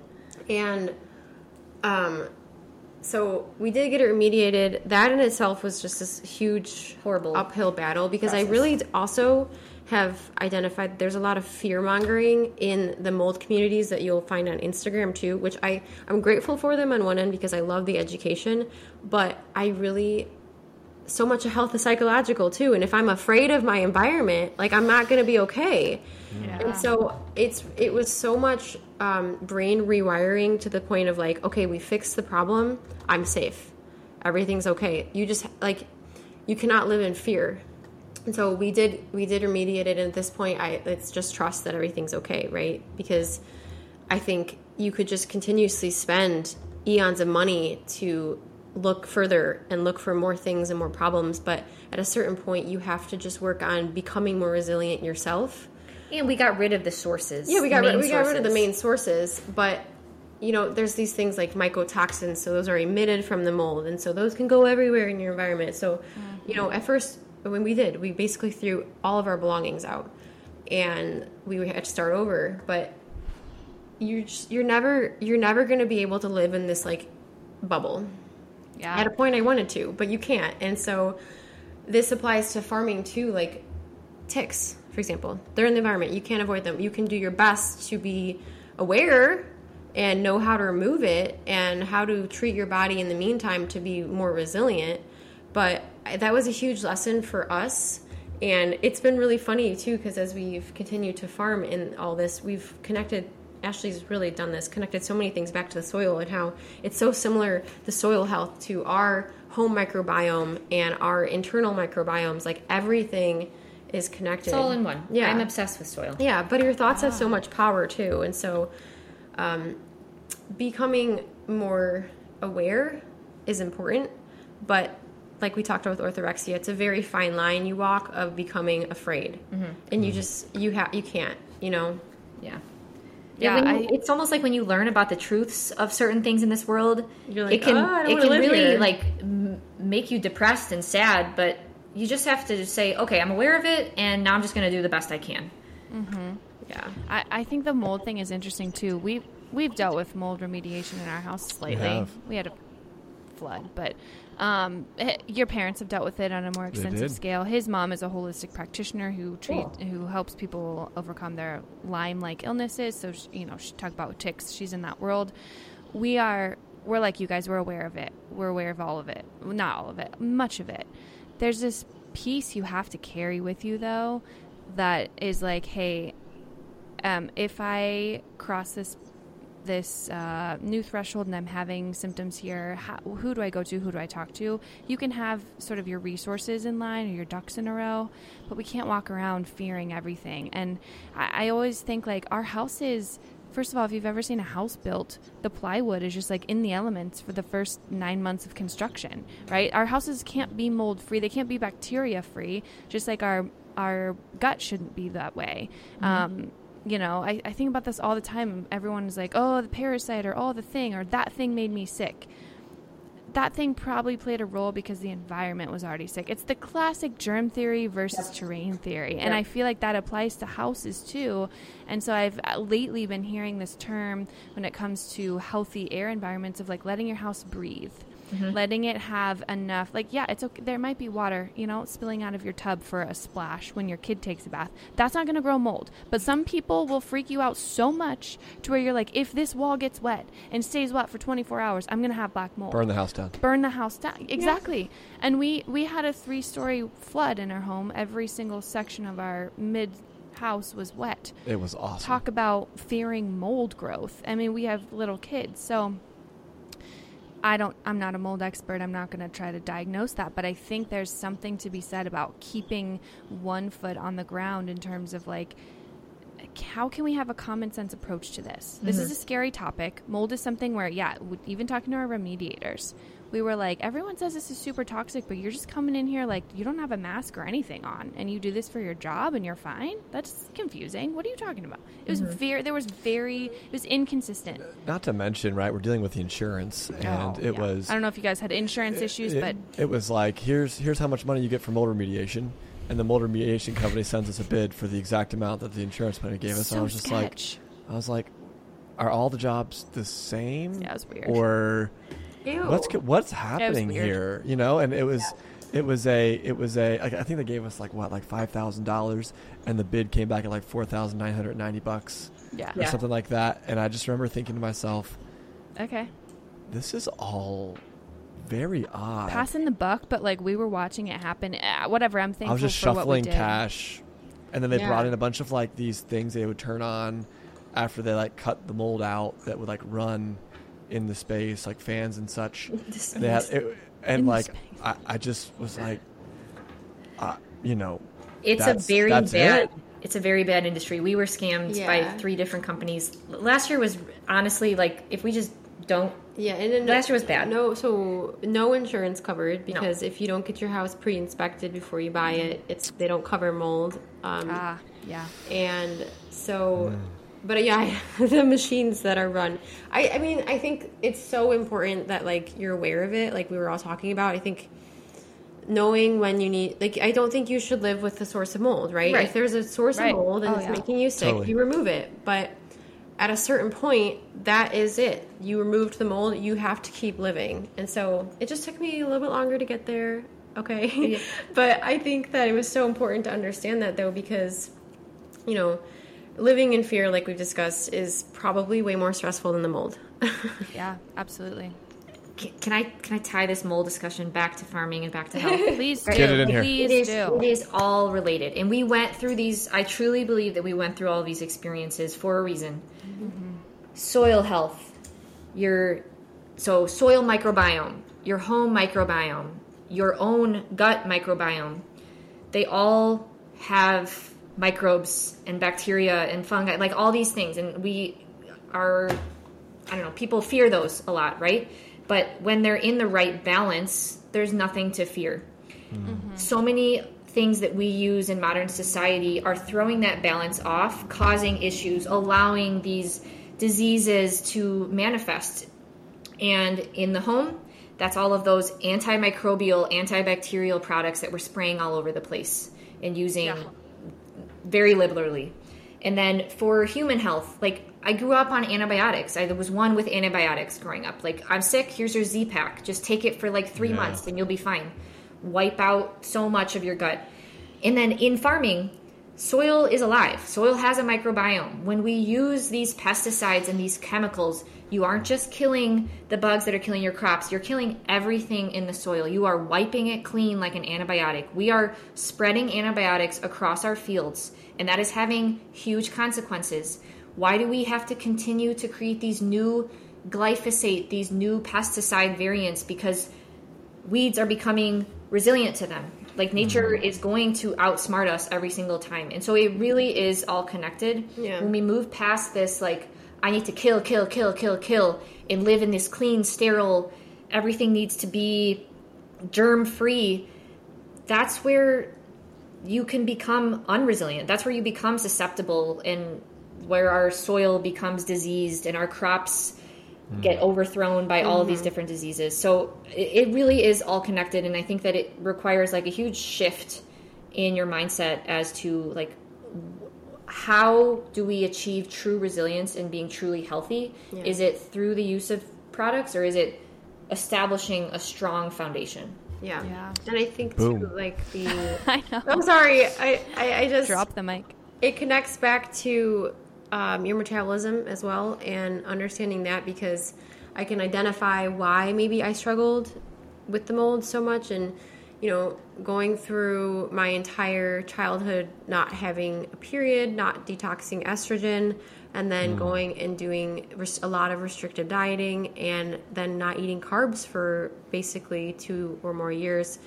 I obviously had a lot of stress on my liver. So then when your liver is not detoxifying, you're just going to build up all the mold. And so it's ironic because the liver is often connected to the foot, and that's where I experienced my neuropathy. Wow. And so just under being able to understand this, it provides context. It allows you to not be afraid. It's like, okay, here's what's happening. Here's how I fix it. And so that has been so powerful because we are completely okay now. And I mean, my life just a year and a half ago was entirely different. And it's so beautiful to just be educated and aware and be on the other side of something. And I think that's why social media is so powerful because I just, I see so many people, you know, struggling with these same things. And it's just like, whoa, you have to like, it's going to be okay. You know, yeah. you just, yeah. Wow. So. I, mic I, drops in there somewhere. I know. Joey's like, his mic gotta, I just, I just need to, there's sometimes when you, you emphasize a moment and that was, that if was If I'm awesome. going to clip a portion of this on social media, Savage. what you both just said. Yeah. Um, I love that. And I, Yeah, I, I I just lost my train of thought. Let's uh no, sorry, that's my fault for interrupting. But anyways, uh, so early challenges. Oh my gosh, so you're you're you found mold in the home and got the mold out, and so the actual farming uh, steps, right? You have chickens. I heard you say that. Yeah. So, what else did you have? Uh, what what what do you guys got going on at the farm? What were some of the first things? Um, yeah. Okay, so I think where someone starts with a farm is going to differ based on where you are geographically and what your field looks like. Mm. Like Sarah said, the ideal case is you buy this property that has this luscious pasture and all of your dairy cattle and your other animals can eat that pasture and you can rotate them and move them and work with nature. Well, that's not easy to find these days, and we found that we were not able to find any good property. Um, and it's just a reality that since the Green Revolution, we have been degrading soils at an astounding rate, and we are losing topsoil year after year after year. That is going to catch up to us at some time. Um, if someone's really interested in this, look up the work of David Montgomery. He talks about how many civilizations died off because they lost a way to grow food. Wow. They degraded their soil. Um, and so it, we're kind of living that right now. Like, we're losing a lot of our topsoil, and topsoil is the most du- nutrient dense top part of the soil. And that's what we use to grow ninety-five percent of our food. And so our, pretty much everything in the Midwest, you guys are in Ohio, you see this, mm-hmm. like the corn and soy fields, like that is degrading our soil due to a number of reasons. Like, heavy tillage machinery use is ripping up fungi networks, and then all of the soil erosion that's happening. We're losing the soil because it's so compacted, and then all of the chemicals are destroying the microbes in the soil. And so the state that our field was in, we had to take like a very specific step in order to work towards having a pasture. And unfortunately, that is going to take a number of years, but that's the beauty of animal integration. An inch of topsoil takes like five hundred years if you just let nature do its thing. If you integrate animals, that can happen in like five years. Or like if you mm-hmm. look up the work of Gabe, wow. Gabe Brown, he's grown a number of inches of topsoil on his farm by strategically implementing animals. Um, and so we knew that that's the direction that we had to take, and strategically introduce animals in a way that was at a comfortable rate for us while dealing with mold exposure and trying to deal with that situation. Um, and so we started with chickens because that's like the easiest animal path in. And when you buy chickens that are at a laying age, those are called pullets, you can get eggs instantly, right? So that's a nice thing to add to your farm first, because you can get the chickens, produce eggs, sell the eggs. Um, and then we were planning to add lamb to the field because ruminants are some of the best animals, honestly the best tool we have at our disposal to improve and regrow topsoil, because bison grew the topsoil that we all use for our food production today. Um, so then we added a lamb flock onto the field, and now we are starting to explore adding a dairy operation, so more ruminants. Um, but yeah, so we've had chickens, we had a lamb flock, our next lamb flock is arriving soon, and then now are you we're picking kinda... it up? Are you going to pick it up in a moving truck again? oh, oh. Please tell uh, me that, yes. that just like screamed. In a U-Haul? That screamed first-generation farmers. Um, so no, that screams scrappy, though. I mean, I'm proud of it. I kind of like it. I kind of like it. About what you guys are doing, because yeah. I'm going to tell you, I'm going to be really honest right now. Joey and I, as, as close as we try to get to our food, and he's a hunter, we live in the suburbs. Yeah. I've never farmed a day in my life. I have a small garden. It's honestly failing this year. Yeah. We don't know what to do. You guys, as much as you're like, yeah, we're first-generation farmers, we don't know what we're doing, that is, that's what this life's about. There's yeah. beauty in that. I love that you guys were like, we don't have a trailer. We have to go pick up all these lamb. Uh, let's rent a U-Haul. Right like, I don't even think U-Haul allows that. I'm pretty sure you guys should have gotten fined for that Absolutely. Or something. Yes. But I just, I just, what I was making fun of you. I'm sorry, but I was like, I'm not even making fun of you. I'm bringing up a funny point because I think it's so cool. I it like the really scrappiness. Cool. Yeah, I, I like, like it. I like the scrappiness of you guys don't have all the equipment. You weren't outfitted with everything. You don't have an uncle who can lend you a tractor right now. Guess what? You guys are working on it. You you plant it, and I watched a ton of your YouTube, so I know that you planted an entire crop field of something that you then had to the rip out because you're like, this is making my animals sick. the, those lessons, those, what is that called? Sorghum? That. Sorghum? Sorry. I'm bringing up all their like pain points of their first year of farming. I forgot about them. That's so funny. I, I, oh, highly I love recommend it. I love it. Your YouTube channel, because it's it's encouraging for me as someone who doesn't even the even the bravery it took for you girls to find something that that I'm like, could we even do that? Could Joey and Liz Hazelmeyer even do that? I don't know. I'm like, I'm I'm in awe of you guys, so I think that's super cool. It is, it is, it is pretty awesome. So, um, so we're we're talking about the animals we have on the farm. We've got chicken so, and lamb, chicken and lamb, and currently. soon to be a cow, and soon to be a cow. That's the that's the plan. Yay. We've got we've also got Mavis and Camo, who are our two goats. And oh. they're just too young to have milk right now, but they will be dairy. We we tried to get him cool. pregnant, and we failed. We failed. We, we brought a buck here to get him pregnant, and he didn't do the job. They didn't swipe right or anything. It wasn't a good match. I don't know what happened. Okay. Go. Okay, our girls deserve the best. He wasn't it. they no need to have. They need those high standards. You do you, I'm curious. Do you guys have a water source on your property? We have like, a do you well. have a pond? Oh, you have a well. We okay. I was like, could you guys have ducks or something? But if you don't have a pond, I guess it'd be hard. Um, and so then you have crops. You've done crops? No. So part of the... Oh, the sorghum. Yeah. So when you have like... Um, okay. So if you like think back to many, many years ago, so much of the U S was just native prairie. Mm. And that was grown and developed by bison.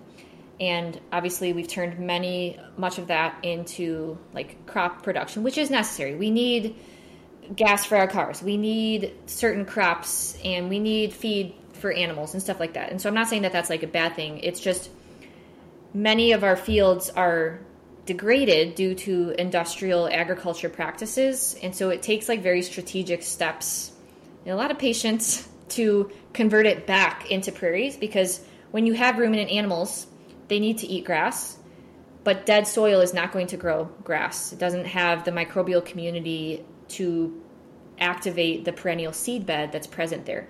Um, and so we're in that process of converting our field that was degraded into a pasture.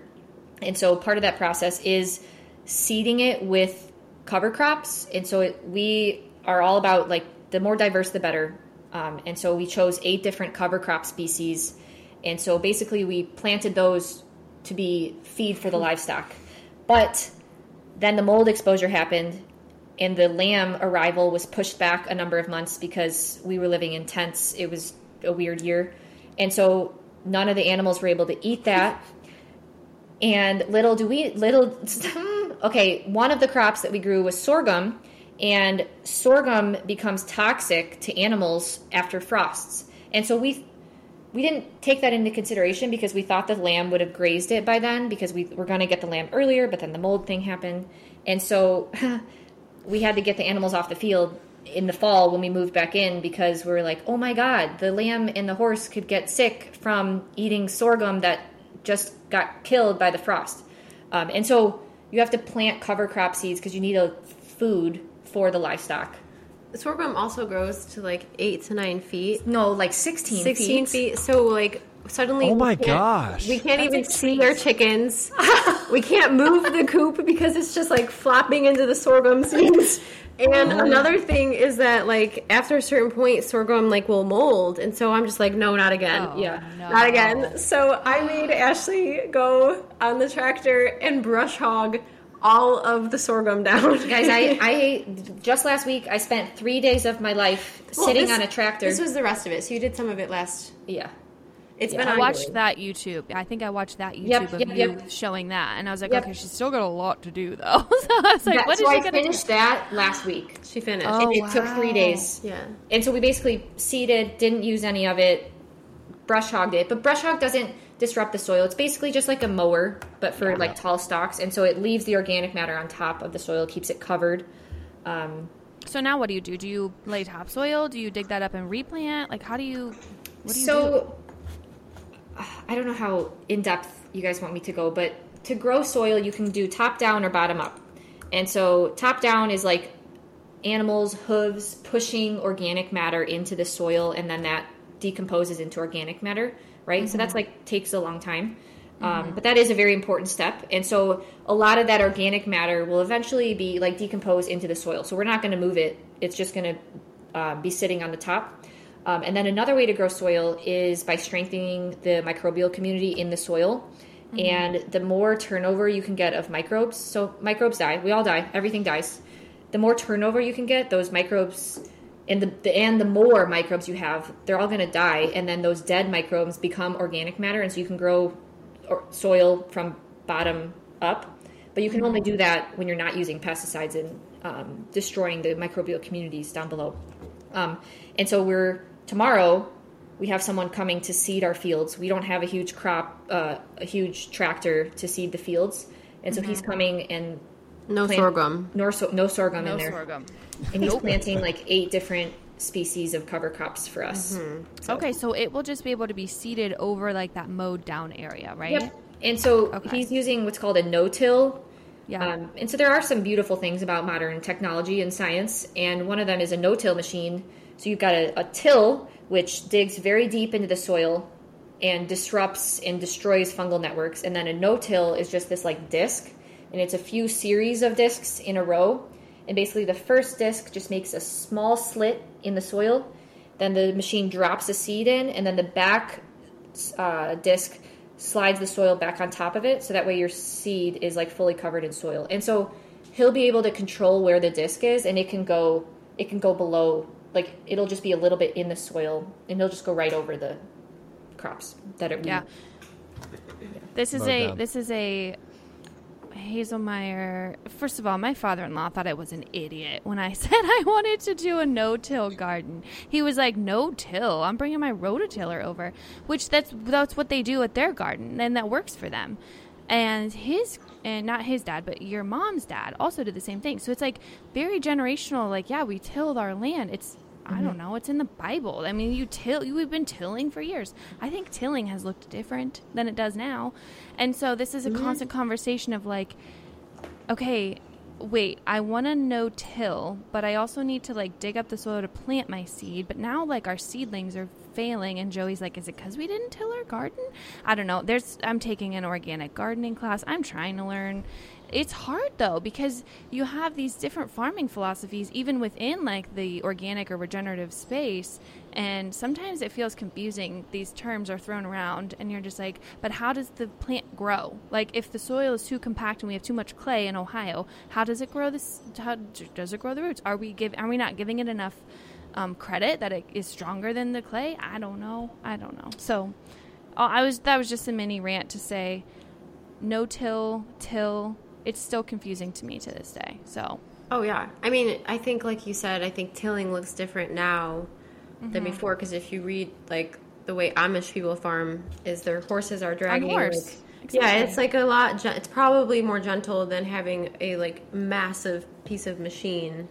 Yeah, come rip through. Up feet of soil. Yeah, right? yeah. There's a difference, and, and and I don't think people understand. Like, what about all the worms? The poor worms that were massacred mm-hmm. in that tilling of that soil. I don't know. That's this is yeah. the things I think of. Yeah. No. So. so what is the ideal depth? Is there an ideal depth for uh, the, the no-till method? Uh, I I am not sure. I, there is a lot of buttons that you can play with on the tractor, and they, they know a lot more than I do. But um, I I have some like personal thoughts on that. I think that we have you guys heard of quorum sensing? Mm-mm. Um, and so I like to relate it back. Well, I don't. This is an example. Um, Like when Congress votes, makes a vote, right? A certain number of people have to show up in order for that vote to be valid. So if Congress or if a group was like one hundred people and only twenty people showed up that day, they can't make the vote and pass it, right? So the same thing happens with microbes. Um, you have to have a certain number present in order for them to collectively join together and produce the desired result. We the world runs on microbes. Microbes perform so many functions for us. We don't digest food. Our microbes do it for us. In the soil, those microbes provide, so they are actually the bridge between the nutrients in the soil and the plant. And so those microbes will only work when we have a certain number of them. And so that's why I do think that no-till is important, because like tilling can really disrupt those those networks down in the soil. Um, and then another thing that we do that works against those microbial communities is like monocrops. Mm-hmm. Um, like that just doesn't, nature doesn't work that way. And the more diversity that we have, each plant has its own root system, unique root system, and mycorrhizal fungi networks. And all of those go at different depths, and they're all able, it's like this, it's the internet inside the soil. So you have all these mm-hmm. these cables that are all seeking different nutrients in the soil, and they all communicate with each other. Um, and so, again, we've never grown crops. I just have read a lot about these things. Mm. But I think the more that we do like biodiversity and no-till over time, a lot of those root systems and networks in the soil will properly develop and be able to provide the nutrients that the plant needs. And that varies throughout a plant's life cycle, whereas with industrial systems, like it just focuses N P K, N P K all year round, whereas like a plant will need a different amount of nutrients. Which is nitrogen, potassium, and... Phosphorus.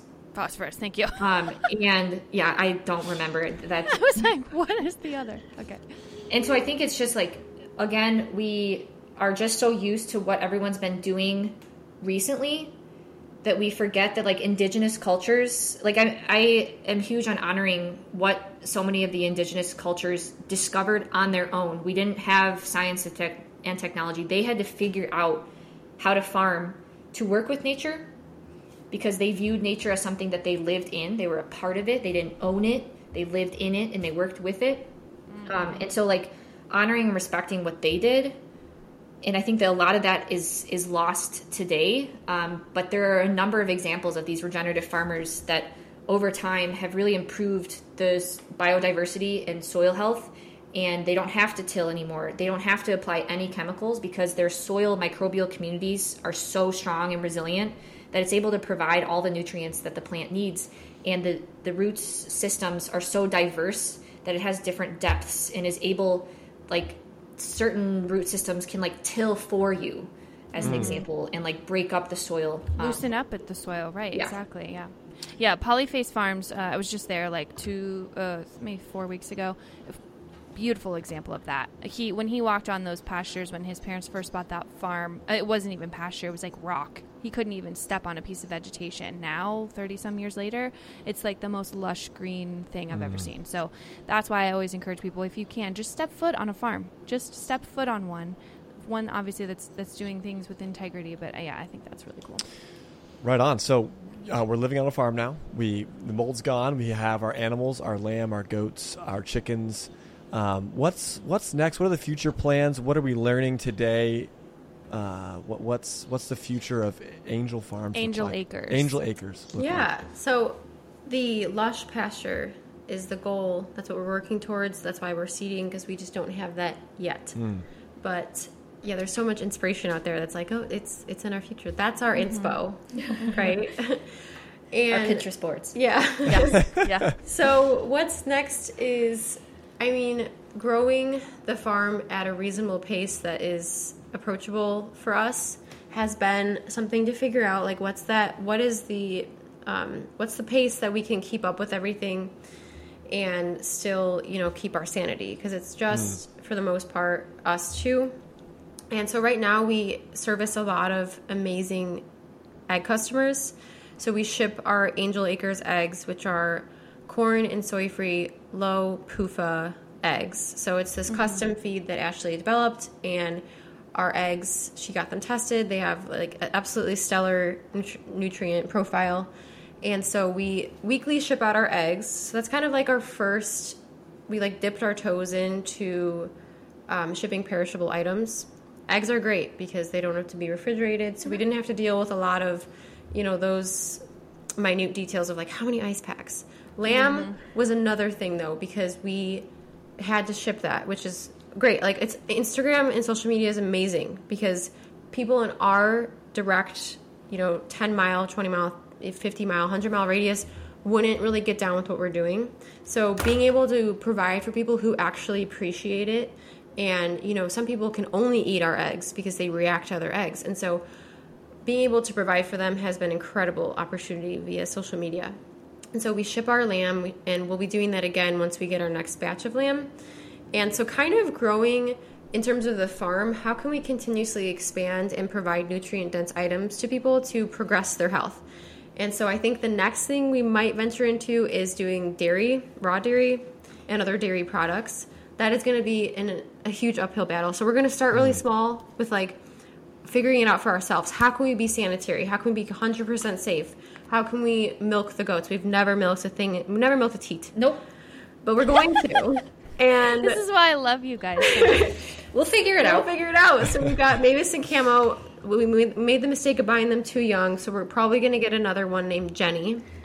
Jenny from the Black. Jenny's coming. She's another goat. And then we're also going to get a dairy cow, so kind of start exploring A two, A two, raw dairy. Um, so, all right, let's just throw out the idea that we have. Oh, my I gosh. No, I am so inspired by these large Amish online websites that sell, like, everything. They sell every single meat. They sell every single dairy product possible. Mm-hmm. It's just... in my free time, I browse those sites. They're so fun. I love it. And so I want to be able to provide all of these different products to people all over, you know, the U S who maybe just can't access it elsewhere. It's so hard yeah. to find quality raw dairy. It's so hard to find, like, these farms we're talking about are few and far between. Yeah. Mm. So how can we become that source to people who just don't have access? And I, I think, like, that... because health is so important to us, I just, I totally understand now the quality of your food and the impact that has on your health. So how can I provide that to more and more I was people? Talking about the caravan. Oh, the caravan. So we really are interested in this idea of milking a camel. So we want... Not just, no, no, no, having a diverse okay. Well, a, a, flock. A, a group of camels. My boyfriend let us know that that's called a caravan. Yeah. That's I was going to say, is it called a flock? A it's flock called a caravan. A caravan. Are there any other caravans? Quickly, just because I'm curious. Uh, like, it, it, does caravan apply to any other yeah, animal? Yeah, I don't, no, just I don't know. I don't know. But we have this idea of having this caravan, and it's like a camel meets a buffalo, meets a cow, a cow meets a goat, meets a yak, et cetera. So we want to have a little, like, fun... Because, like, group. How diverse... Yeah. Can you get? And this, like, models what nature wants. Like, we want to have a really diverse farm here. Mm-hmm. And so that requires adding different ventures. And so, you know, doing maybe fruit trees. We're going to do an orchard. Mm-hmm. Bees and honey. Dairy. But then within dairy, can we, like, diversify a little yeah. bit and have this group of animals. Um, and so that will Are you require... going to milk the camels? Are you going to milk the camels? Yes. Yeah. A hundred percent. Camel milk Cam- is incredible. A very high it's source there, of really? B one. Mm-hmm. It's, as as far as I know, I think it's the closest thing to human milk. Camel milk. Oh, I didn't know that. I, I have, I have never heard of drinking or so, consuming or talking about camel milk in my life. This oh, is yeah. Awesome. Camel milk. Camel milk soap. Okay, but here's my question. Can mm-hmm. a camel live in Michigan? Yeah. There's a few camel farms yeah. in Michigan and in Indiana. Oh. So well, camels good. are... They... The camel milk is used extensively for people with autism, apparently. It's like, it, it drastically turns these people's lives around. Yeah. And wow. I think that dairy in itself, raw dairy, and I mean dairy in general, but raw dairy and, like, the milk cure I'm sure you guys have heard of, and, like, just mm-hmm. drinking milk. I think that's can be so powerful for people. And so we got really into this idea of, like, okay, what, why camel milk? And Ashley... discovered that it's because camel milk is extremely high in vitamin B one, mm-hmm. and there, there's got to be some connection there with the metabolism. There is. There I mean, is, there yeah. is a connection. And so basically our goals on the farm mimic what our goals are for ourselves. So, like, what, what do I want in my life? I want camel milk. So I want to be able to provide that. And um, I think also we, we want to tie this into our barn too, because, like, we talked about stacked enterprises. So, mm. ooh, camels would make a great wedding photo op, right? Like, am yeah. I in the desert or am I in Michigan? Am I, I don't know. In the most, wait, am but, I in the? Yeah, wait, but do you yeah. want? Do you want a water buffalo? Do you want a lamb? Do you want a goat? Do you want a camel, or do you want a cow oh. in your backdrop? Yeah, which one do you? Or all of our chickens, which they're coming no matter what. They have no yes. control. So the wedding barn essentially, obviously, is used, is will be primarily used for weddings. But I think being able to, which I think we talked about this before our, our call started, but have these, like, educational courses for different populations. So whether that's children coming to learn mm-hmm. about farming mm-hmm. and, you know, where their food's coming from, or being able to host people like you, like, who want to come and be on farms and, I mean, host a podcast there or something. So how can we impact the most amount of people possible and bring them a, to the farm? A homegrown camp or something there. Yep. Yeah, like, that's it. such yes. that would be incredible. Well, I, I listened how, to your podcast about um, your experience at Polyface and how Joel mm-hmm. is just, like, a natural educator. that, like I, Sarah too, I love educating. I wanted to be a professor. And so how can we combine our mm. passion of like sharing information and having people hear firsthand? And then again, having people step on the farm, it can, you can make that light bulb switch of, oh, this is, this is how food, this is real food. This is yes. how food should be made.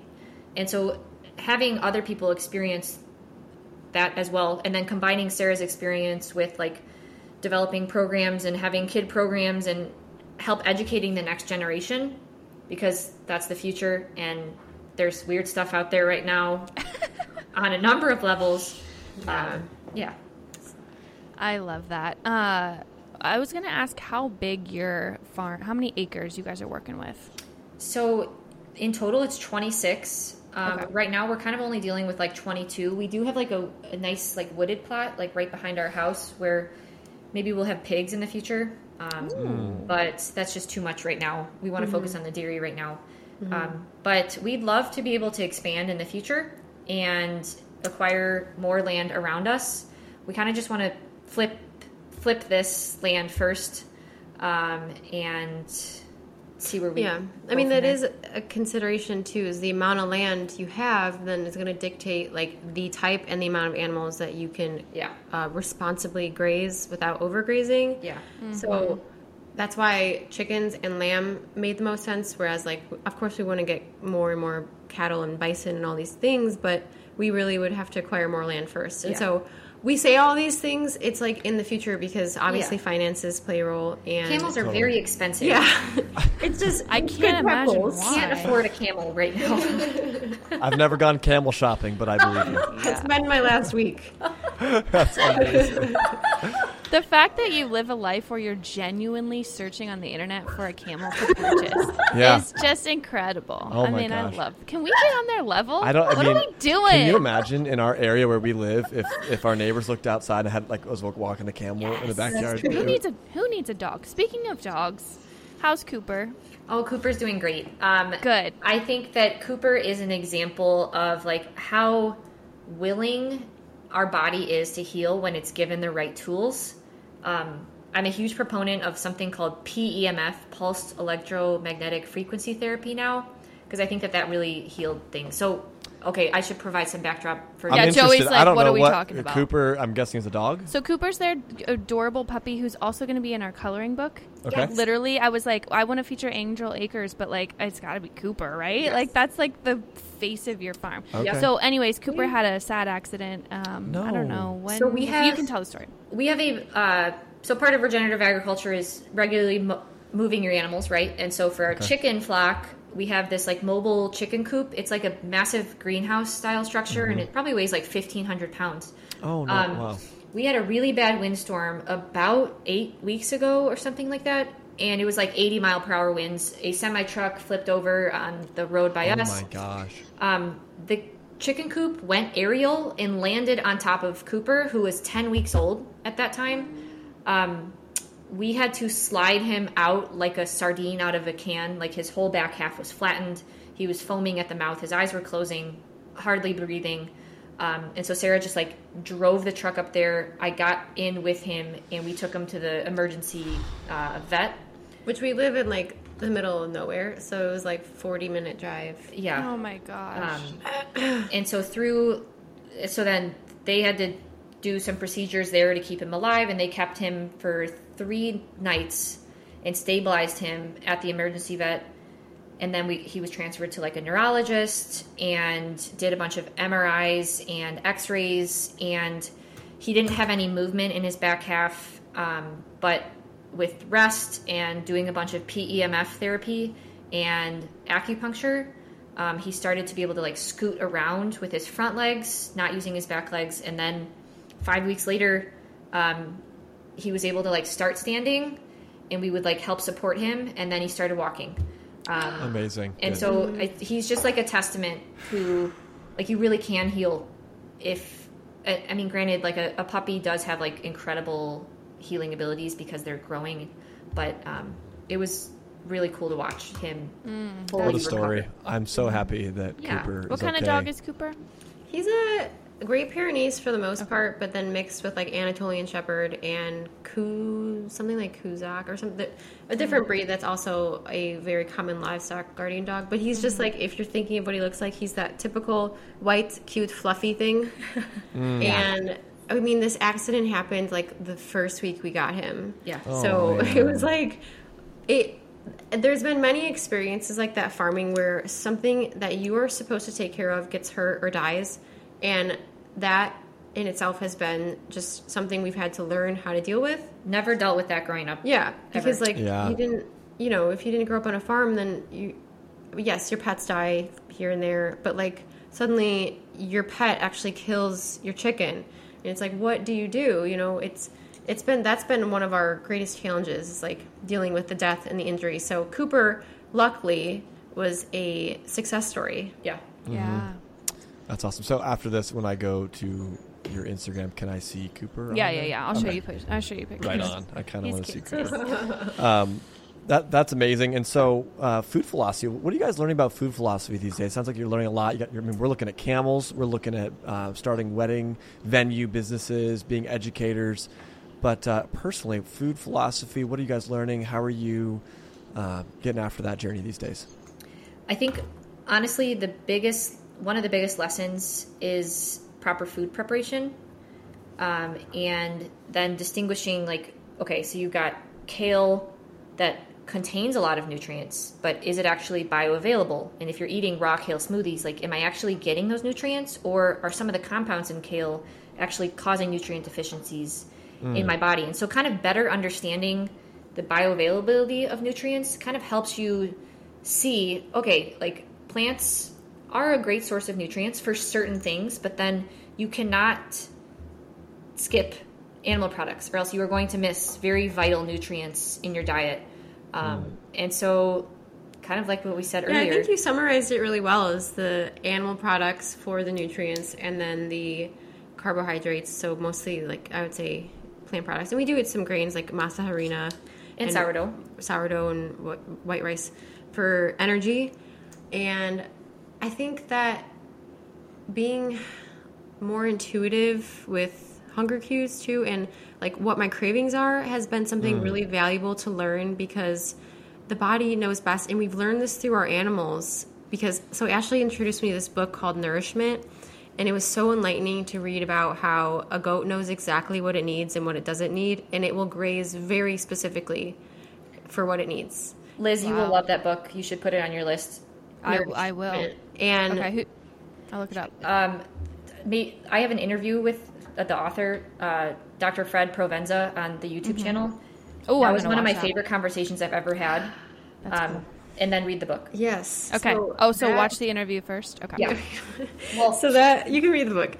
That was really enlightening. I mean, that's not like my food philosophy, but I think that's something really interesting. Is we humans have really gotten away from that. Because we don't know what to eat. And so we list, we go and seek out all these different diets or ideas of what to eat. So kind of trying to be more in touch with that, but also understand that over time and through dieting and all these different things, I have really, you know, I possibly hindered my hunger cues. So eating intuitively, but intelligently, like being yes. aware of my needs and that I probably should eat even if I'm not hungry, because just knowing that like there's so many hormones that could suppress your hunger signals and all these things. So that, and then also eating just to improve energy production, and what that looks like is there's so many nuances, but I think just like a very general overview would be anybody who is into the pro-metabolic way of eating. So, you know, really supporting liver function, really supporting your thyroid, eating regularly, providing enough carbohydrates for energy, and then also providing those in- incredibly valuable nutrients from the most nutrient-dense animal products like liver, and, you know, dairy and, I mean, even things like oysters and stuff. So uh, eating for nutrient density, like you said, but also not skipping over the fact that I, like, love chocolate and I love, I am a sucker for ice cream. And so how can I make that in the most nutrient dense way possible, you know? You, you make yes. it how they made it one hundred years yeah, ago. Yeah, right. You, you mm-hmm. How wow. your grandma made it. Yeah. Yep. I have a Instagram post that is, like, one of the best performing things. It's, like, eat like it's eighteen fifty-nine or something. And it's just, like, it's so true. Like, before pasteurization, before uh, G M Os, before all the things. What did we eat? Eat that. Go ahead. And I think mm-hmm. something we've talked about a number of times that I'm starting to really enjoy and learn a lot is this idea of food education can really provide a lot of food freedom. Mm-hmm. And it's this, this, this, if I know how to prepare or what goes into X Y Z um, food item, right? Like a cheeseburger. It's so often that we're thinking to ourselves, like, don't eat cheeseburgers. Well, you know, um, fast food, you, you know, cheeseburger, maybe, yes, that maybe that applies. Or like, hey, if you got to eat and you're starving, you know, fine. But if if you can make a cheeseburger from, you know, scratch, all the ingredients, like, I know Elizabeth makes like sourdough buns. Yep. It's a and health then, food. And yep. then we're, you know, maybe we pull out a pack of venison from this past, you know, hunting season and, and, or some of the, the, the cow that we've, you know, purchased, purchased yeah. or, you know, and then we got fresh vegetables and, oh my gosh, I'll eat that food. I feel like this is a very complete meal. I started thinking about it like, wow, cheeseburgers probably were invented because they're awesome for you. Animal protein and carbohydrate right there. All wrapped in one. I just, yeah. you know, or pizza. It, it, it, there's just, there's ways that, oh. that we can eat food that is. I love my pizza. Like, you know, ice cream. You're saying like, oh man, ice cream. And you're, you are almost kind of taking on the chin. Like, I, sometimes I, you know, sometimes I splurge and I eat ice cream. Like, when we make ice cream here from, you know, from scratch, which is Milk, quite frankly cream, not very often. I wish it was more often, but anyways. We don't have an ice cream. It's maker. Awesome. Yogurt. And no, I, it's cream, maple yeah, syrup, maple, honey, vanilla. But yeah. You are you are so right. I apologize for taking that on the chin because this is one of like the most frustrating topics in my life. Because when somebody approaches me and is like, "Can you have that?" or is like, mm. "That's," mm. or like, "Is that not part of your diet?" and I'm like, "Whoa, whoa!" First off, I'm not on a diet, and second, you can make mm. anything, anything. Like like you said, a cheeseburger is literally a complete meal, and a pizza with the cheese is the protein on the sourdough is the carb and the tomatoes. It's like that is literally such a healthy item to, you yeah. can have in your diet. We have made it unhealthy over time mm-hmm. by use of like corporate interests, horrible ingredients. Yeah. Yes, yeah, just say interest. it. Just say yeah. it. Yeah, I, and so it's just like that's so true. Is like. What can you not eat, really? I mean, that's the better question. food food education is food freedom, and food freedom yes. looks like, oh, I can eat that. Yep. Uh, th- you know, I can eat that. I just need to make it maybe from scratch oh. or use better ingredients or yeah. source it a different way. Um, Literally, yes. it's that simple. So yeah. so anyway, so we're we're we're we're we're all getting after food freedom, and we're we're looking at, you know, food education. Um, I know that for Elizabeth and myself, that has looked like also wanting to increase our own kind of physical, mental, energy capacity. Yeah, can which we is, talk about working? We, I know we're we going working long. out now. We're yeah, we're working out. Can we talk out. about working out Let's for talk just about like a minute? Out. I like, really want to learn. Uh, yeah. What, so you guys, you guys have been working out, lifting for a long time. Strong Sisters. And yes. and sisters. Uh, that worked out, right? Arm, Armstrong, Strong Sistas. I mean, it's just it's awesome. Perfect you, last name for you. It's like being last name plumber and. Your plumber. It's just awesome. Your Anyways, occupation fits your. Okay. Um, you guys got into working out, lifting. Um, you guys have some gym stuff at your at your farm. I actually saw a few, yeah. uh, maybe stories or posts where you're like lifting like barbells off, off of buckets. buckets, and I'm like, this is just so savage. I, I loved it. Scrappy. Anyways, um, what what is your guys' workout routines looking like these days? Um, and then and then I kind of want to get into some of the the um, some of the foods we can be eating to support. Lifting. Uh, well, but let's start out with lifting. Before she goes into like what we're doing now, I think to provide like a little bit of context, um, we've both done a few powerlifting competitions, which wow. have been really fun and like really empowering. And like, again, like she said earlier, it's like you versus you. So it's been a nice way to like progress and set like a goal. Um, and then Sarah actually did a bikini competition back in two thousand nineteen or we didn't need to bring this something up. Like that. So we've done, we but no, we've, I, I just wanted to say we've done like all sides of like the fitness spectrum. Um, and we have a, oh, we've made so many mistakes too. Yeah. But I think like what, in terms of working out, uh, where do you even begin? I mean, strength training, obviously you guys understand the importance if you're getting into it too.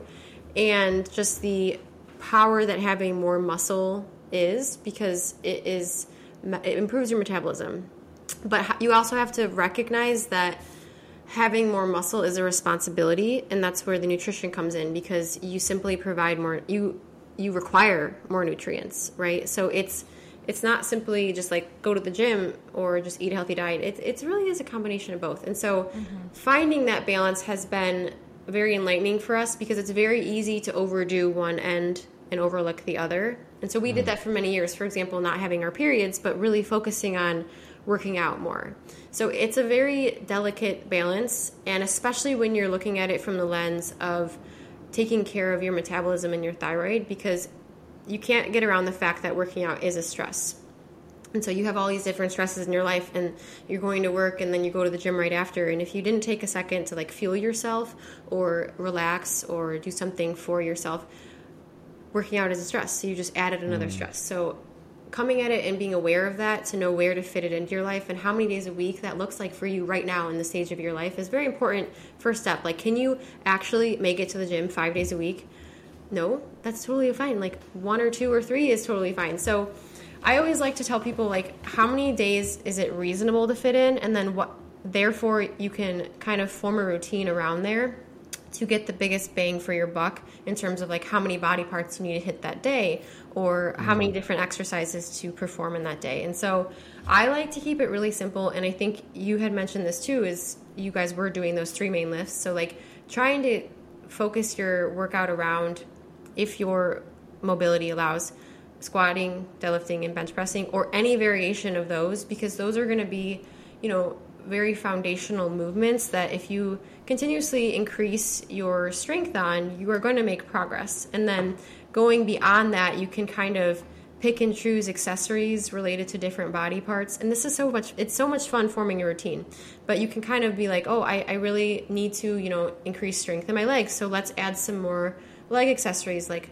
lunges, um, or Russian, Romanian deadlifts. And a lot of things don't actually require a whole lot of equipment, which Ashley's gotten super crafty with at the farm and putting together this farm gym for us. So kind of understanding like what your limitations are, how many days you can commit, because you don't want to overcommit and you don't want to overstress yourself out. And then forming something you can stick to and have fun with and enjoy, because you never have to do an exercise you don't like. And I think that a lot of us maybe grew up hating gym class or hating this or that. Mm. And so therefore we just completely disassociate from it. We're like, that's not for me.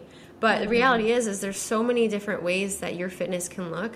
And I think that's so fun. So, I love that. Yeah, coming at it from that approach where you can really customize it exactly like what is going to fit your schedule and your needs and your interests, and then just being consistent is literally the key. So I think one of the biggest lessons that I have personally learned along my fitness journey, um, in the healthiest way to approach exercise is you aren't exercising to burn calories, because if you want to do that, mm. go to a spin class or an Orange Theory class, and you will burn a ton of calories, but you are stressing your system out and you aren't effectively burning muscle. Like that's an ineffect- ineffective way of actually burning muscle. Building. Building muscle. Um, sorry. Yeah. So instead, shape your mindset as to, I'm an athlete and I'm going to perform today. I'm going to show up and I'm going to do the best I can at these lifts. How can I increase my strength? Oh, that requires rest periods. Oh, that requires not doing like way too much in a certain period of time. Oh, that requires fueling myself. And so I think when you have that mindset of I'm going to perform and progress in the gym versus I'm going to go balls to the wall, burn as many calories and sweat as I can. When you change your mindset on that, you can see real progression, muscle growth, and exercise in a way that actually supports health and supports your metabolism mm-hmm. rather than overly stressing yourself out and actually losing muscle over time by doing a ton of high-intensity exercise yeah. that just adds to the stress burden. Yeah, because the reality so, is... Oh, no, keep going. I, I just have a question, because I'm mm-hmm. always confused. In between my reps, mm-hmm. I'm like, do I rest or do I keep my heart rate up? Nope, rest. What's, oh, okay. Rest. So I think, like she was saying, look at it as, like, how can you make... So putting on more muscle itself is going to...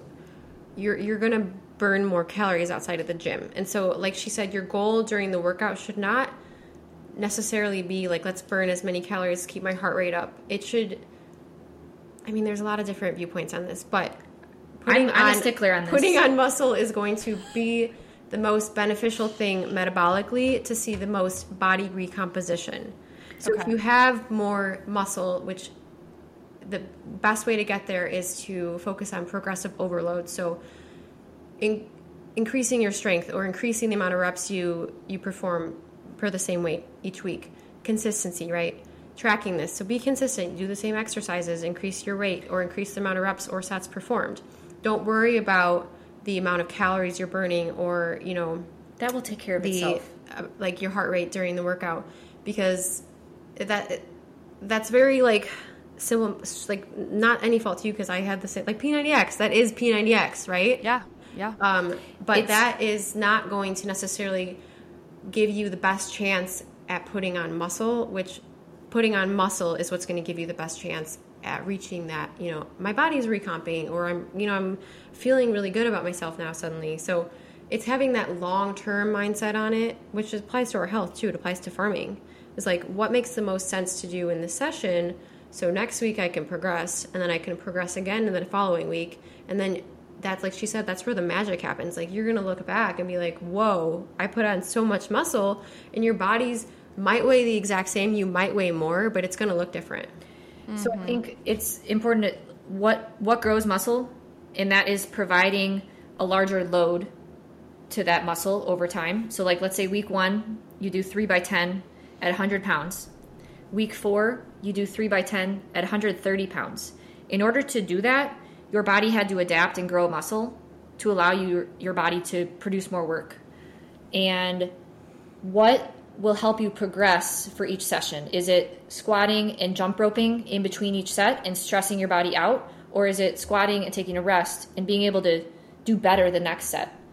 Um, and so I think it, when you have the mindset of, I'm going to progress and view yourself as an athlete, I think mm-hmm. that that's like a cool mindset to have. And you can, it, it's really cool to see like over a six week block, how much progress you can make. I think like the, there's the most, because you can't overlook the cardio aspect of it. And I think the, there's the most scientific evidence that being active throughout the day and taking walks. Mm-hmm. So increasing your N E A T, your non-exercise activity, activity thermogenesis. thermogenesis.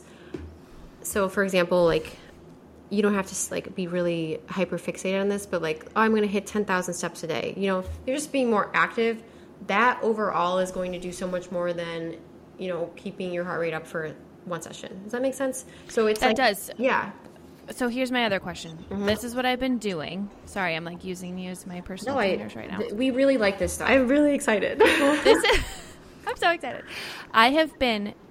First of all, I've been doing a bad job being consistent. I kind of just like work whatever muscles feel best. Like, oh, I'm going to hit abs, arms, and legs, but I don't do consistently the same thing. Because like if the squat bar isn't set up, I'm kind of too lazy. And like, because Joey and I typically work out together, but we've been on mismatched schedules. So I kind of rely on him to set up our equipment. But anyways, long story short, I've been doing twenty minutes um, strength training and like twenty minute walk.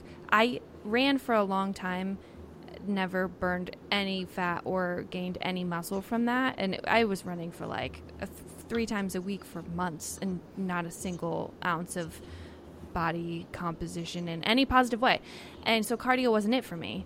But what about the times where I'm like, man, I just really want to go for a quick run? Is there a is there a threshold to where like, hey, I, I'm not going to run for forty-five minutes like many people do. I'm, I'll just run for fifteen. Is there a time where I'm like, I like that endorphin release. I like that um, time where I'm getting my heart rate up, but then I'll rest appropriately? Or is it like a I have to say goodbye to that forever type of deal? So I think it's important to just have separate camps for both of these. So there's strength training and then there's cardio. And okay. In my opinion, they should be separated because you use different systems in the body for both of those. So for strength training, it relies a lot on muscle glycogen, which is stored uh, glucose in your muscle cells.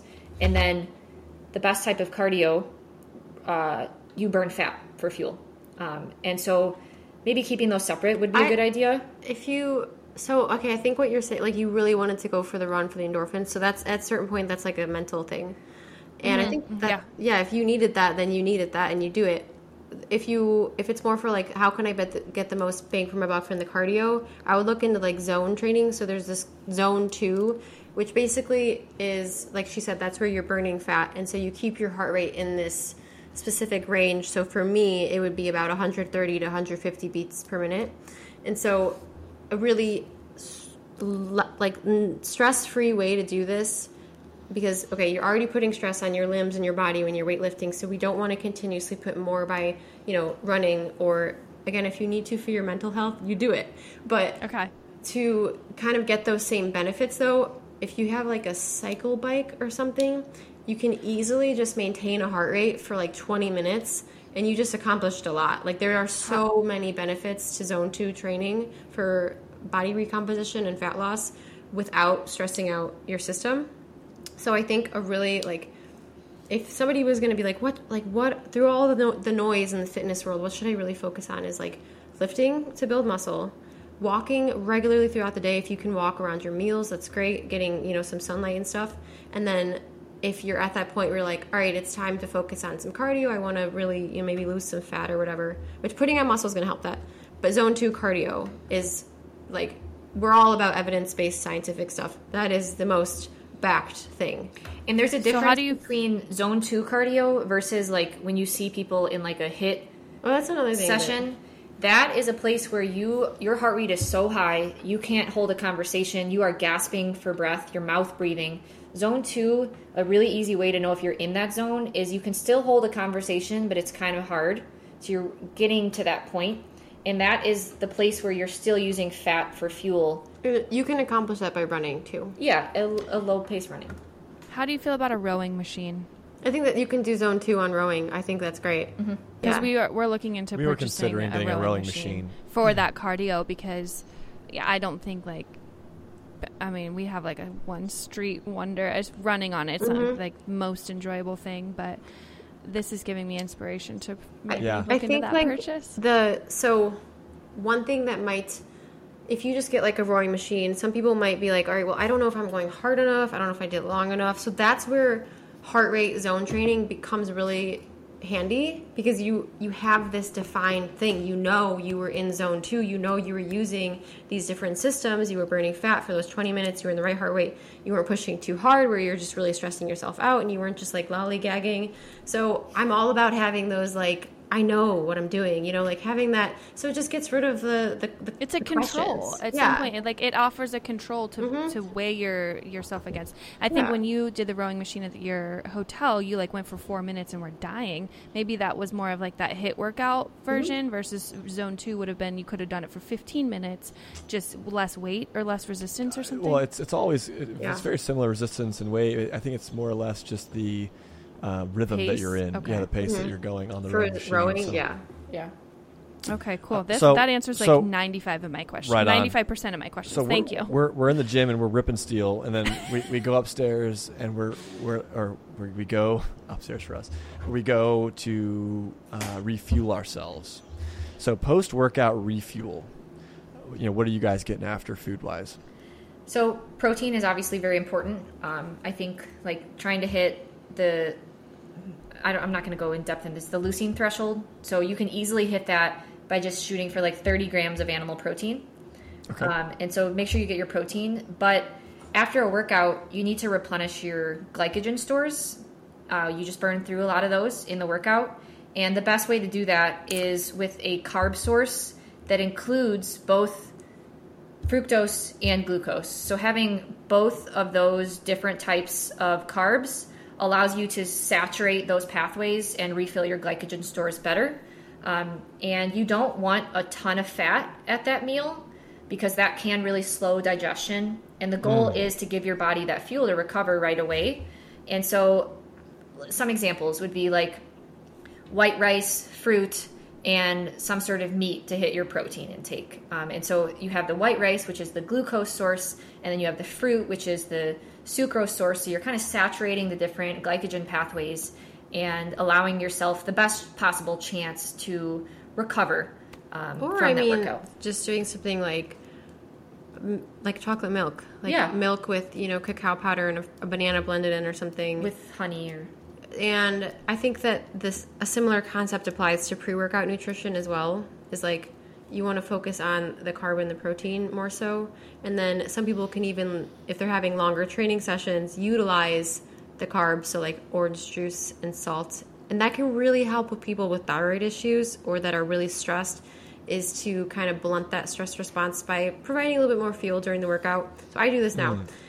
And this is coming from two people who tried to tell themselves for like three years that they can lift fasted and they can lift zero carb. Okay, it wasn't three. And seeing seeing muscle just atrophy and seeing performance go mm. down. So like we tried it, and I know it's it's the sexy thing to be like, I can do it fasted. I just fasted twenty-four hours and lifted weights. And I know people might have success. However, if we're if we're taking a step back and we're really looking at it from a metabolic standpoint, working out is already stress. You want to build the muscle. Like, how can you do that eh, with the least amount of like negative consequences down the line on your thyroid and your metabolism? Yeah, yeah. We, so, we lost it. We lost muscle doing fasted yeah. training. So right now, I I'm, I'll get done with a session, right, and I'll I will I will be um, ready for you know protein or right. And, and I, I was a college athlete. Um, I would I would finish. Um, two days, and then we do lifting. I mean, it was like, uh, you know, back when I was in college playing soccer, it was, you know, get up early in the morning. You're at you're at the you're at the track by six to run until you puke, and then it was it was um, you know go to class, and get back from class, and two and a half hour soccer practice for your focusing on skills. Again, a lot of cardio, and then we would lift for forty-five minutes before wow. I went home and crashed. Right, so that was that was like my college career, and. And I can guarantee you, as far as like the like what we're talking about now, um, I wasn't the most healthy person, but I was. I, I looked and appeared to be in impeccable shape, right? I, I mean, it was like I, I was. I must have been so calorically deficient, it was unbelievable. But the um, that being said, nowadays, right? I'm. I, I. I. Or back then, sorry, it was a powder protein mix that would be like a quick kicker to to, to kind of uh, supplement some of that protein after lifting or, or, or a two day or anything like that. But, um, nowadays I'm using, I uh, converted him to a raw milk protein shake with so raw banana, maple syrup. So I guess that would be our sucrose. Yeah. yeah. Um, that's great. We do add a, a powdered collagen right now, cause I can't figure out an extra source of animal protein that wouldn't be like throwing chunks of cooked meat into, yeah. the, into the smoothie. No. Yeah. So, uh, so it's not it, my favorite ingredient, but that's what's in there right now. And no, then, I think like, that's great. Some vanilla, and it's delicious. It tastes great, and I'm just curious, any any additives Maybe you guys might salt. put into that drink? If you were going to make the optimal protein shake, what would you put in it? I mean, that's a really good start. I think if you're looking for a quick digesting protein after a workout, and you're not wanting to like blend in a steak, you know? um, there is, I really like Mount Capra. It's just plain goat whey protein. Mm-hmm. Mount Capra is a great brand, and they've also they got... They are used to buy their formula. Yeah. Yes, they do have formula, and they've got different, mm-hmm. you know, proteins, but they just have a plain whey. Whey in itself is inflammatory, so that's where having the collagen added in, you've covered that. And, I mean, honestly, that sounds like a great shake. Yeah, it, there, there's a reason. There's a reason why many bodybuilders still use whey protein. Like, if you're looking for physique enhancement and gym performance, like the bodybuilding community has figured a lot out, and whey protein is useful after a workout. I don't think it's needed any other time of the day because it's a very quick like digestion. Like a straight concentrated powder, you really shouldn't be relying on. Yeah, there's going to be we, whey protein and things though. We have access to raw whey in its liquid form. It's like a yellow liquid from our farm. Why don't I just buy that and throw that in? That is so cool. Does it cool. taste funky? That is way smarter. I don't know why I didn't think about um whey. It's it's probably got like a yogurty oh. flavor yeah. okay. to it. But yeah, yeah, I'll just you start said buying. It was yellow yeah. liquid. And it's just like, yellow liquid. It's if I was wish. being like extra bougie, I would add that, and then I would also add like colostrum, raw colostrum, yes. just to like just emphasize nutrients. Um, be the bougiest protein and it shake. could I be like, like a twenty dollar shake. Honestly, I think that's pretty perfect because banana has a little bit of starch in it too, and yeah. so you're kind of covering all bases there. Yeah. Okay. And you're also adding in like calcium, which I think is a super important part as well. So that's a great that yeah. I love it. Right on. Yeah. If I ditch the, if I start doing the liquid whey, can I ditch the powdered collagen, or should I keep doing that? I would. I mean. I so, would keep the collagen. I would keep it, but keep also it. If you're having like a meal later with bone broth, uh, you're probably fine. It's just okay. in itself, like just having, especially a concentrated source of whey, just like powder, is going to be more inflammatory without the other amino acids to like kind of make it a complete Because you got to think about it. It is a very isolated part now. It like is. You're taking other things away from it. And so right. putting the collagen in, you know, a good brand would be, I would do it. Cool. Right on. I, hey, this has been so, so awesome. I, I am, I uh, secretly, when I found out we were going to talk to Sarah and Ashley, and I, I realized that they definitely know more about working out than I was. I basically was just like, let's just, I need to ask them about the shake. And that was the, the shake. I, um, Uh, I, I want to, I want to, I want to promote you guys. I want to, as we wrap this thing up here, we've been going for about two and a half hours now. Congrats. Which is this is our longest, longest episode so far. And, uh, it's, it's not because of anything other than the fact that this has just been so dang enjoyable. Yeah. But, uh, we definitely want to, we definitely want to promote all the stuff that you guys have going on. And so what, what are some ways that, f- that anybody listening to this can get in touch with you all? So we've been working on our biggest project yet, in addition to the farm. The farm in itself is uh, a huge project, but our biggest Strong Sistas project we're wrapping up right now. We are creating a guide and providing resources for kind of everything that we've learned through our crazy journey. Um, and so check out our website, armstrong sisters dot com. That should be released within a month, two months max. Mm-hmm. So we are kind of spending all of our free time on that right now. Besides our, looking for camels. Yeah. The important things in life. That's work. That's that's that's in the office. So we're yeah. going to we're going to Armstrong Sistas or Sisters. It's very it's very formal. It's Armstrong Sisters for the website. Okay. Okay. We'll link it. We'll link it in the we'll show notes. We'll link it in the show notes, but armstrong sisters dot com, get yourself that guide. Well, uh, two months. It's not there yet, soon. But sign up for the newsletter. It, it and encompasses like everything in terms of environmental, lifestyle, and nutrition. So it's trying to be very holistic. And then we're most active on Instagram, and those are both of our personal and our strong account, or our sorry, our farm account. And those are at strong.sistas and at angel underscore underscore. There's two of them. Acres. Correct. Mm-hmm. That's it. Go find them on Instagram. Hit them up. Uh, they've also got a YouTube channel, which is Strong Sistas mm-hmm. for YouTube. Yep. And uh, go find them on there. They have awesome videos of ripping up a plant that I can't remember the name of. Um, sorghum. sorghum. Sorghum. Yeah, man, what a what a name! I, that, that was I remember you guys saying that. Um, anything anything else? Uh, we just we're just so thankful to have you guys on today. It was it was so enjoyable. Anything else before before we uh, before we head out? I just think it's an honor to have Cooper in your coloring book. Yes, I'm so, I'm excited. so excited. Ashley told me that, and I was like, oh my gosh, like he's famous. Okay. Like he's so famous. He's going to get even more famous. When I D M y'all on Strong Sister, Strong Sistas, who am I talking to? Are, is, are you guys both on there? It, like, really depends. It, to, for your conversation, it's been Ashley. Yeah, yeah. But, okay. like, it varies by person. And, yeah, a lot of people have that confusion. I'm just going to ask, is this Sarah or there Ashley? There you go. Yes. Yeah. Yeah, okay. Not that it matters because I enjoy talking to both of you. But, um, yeah, Cooper is going to be in that coloring book. I actually need to pick the winner for that tonight. Uh, we'll work on that. Um, but it's going to be awesome. I'm hoping that thing just uh, like who needs another unicorn coloring book? Nobody, but people need to color a picture of Cooper. It's going to be so cute. Right on. Sarah and Ashley, thank you guys so much for, for joining us today. And um, we're, we're, we're looking forward to our next time chatting with you all. Yeah, this yeah, has been awesome. Sure. Thank and you we're looking forward to the homeschool trip to the farm. Yeah. Oh my gosh. Let's just get on the books. Okay. I can't wait. It would be awesome. Do you have a place for us to stay? No, just kidding. No, we, we do. do. We'll find we do. We do. Sweet. Okay. Sweet. We're going to wrap up the, uh, the... This portion of the podcast. Yeah. We'll, we'll do our outro, but thank you so much, and we will be talking to you guys soon. All right. Thanks, Bye. guys. Thanks, guys. Bye, guys. See ya. All right. With that, Sarah and Ashley have left the virtual building. The chat. The chat. And um, man, what a what a what a good time talking with them. I, I, I mean I wrote down a number a, a ton of notes here just because I feel like my workout rhythm and my nourishment post workout will, will never look the same. Mm-hmm. I just I, I loved I loved talking to them. What are some of the things talking with them that really stood out to you aside, you know, from the camel, of course? The camel is number one.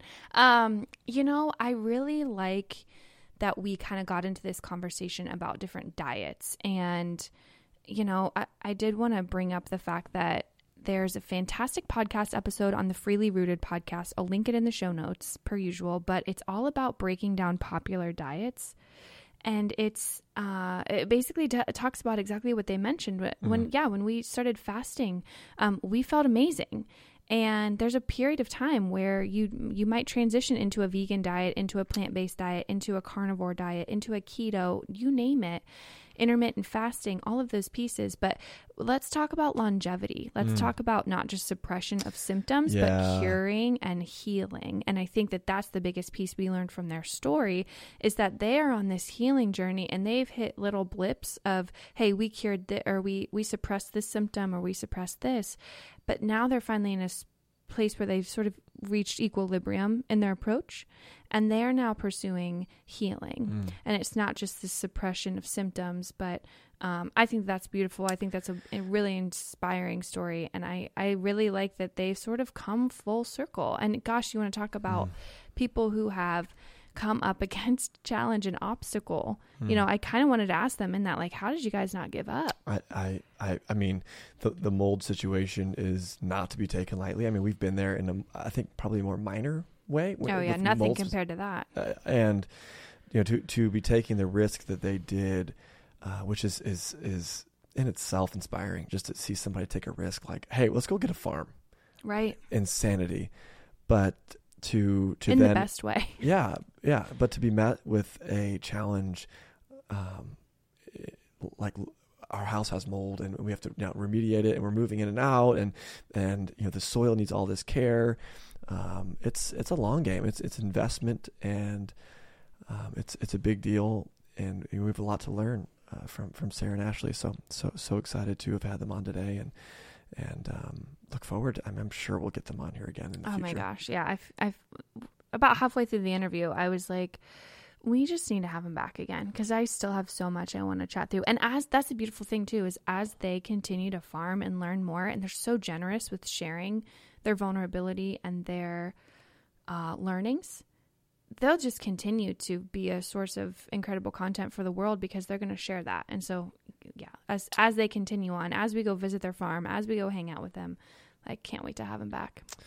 Right on. Well, to to wrap up this this really short podcast, um, hey, you know, talking talking to the audience now. I mean, I guess we all, always are, but um, if if you like this, if you if you're if you're gaining uh, wisdom and and inspiration from from these episodes, and, and you're in the game towards, you know, working towards food freedom, uh, we believe that that comes from education. We believe we believe you have to invest in your food education to attain that food freedom, and um, you know, you know, Sarah and Ashley are e- exceptional examples of that. Some of the ways you can support um, or support yourself is by continuing to listen to this podcast. Uh, that does two things, actually, right? Supports us, and it also supports you. So keep keep getting after that. Keep listening to the podcast. We also have some awesome resources on on our site for for you to keep educating yourself. And you can find those those books, those resources on homegrown education dot org. Those resources look like children's curriculum. They look like food. Um, real food guide? Real food guide. Um, and they also look like a soon-to-be coloring book mm-hmm. that supports and highlights farms similar to... Well, it does. It does include Sarah yeah. and Ashley's farm. Angel Acres is in there. Is is in the book, and so. And I uh, specifically chose farms, ranches, and growing spaces who are raising food with integrity. So this is sort of like my hand-selected uh, group of people who I'm like, you know what, I want to honor you. I think kids can learn through their media. I think we can make media a purposeful thing again, instead of just a purely entertainment thing.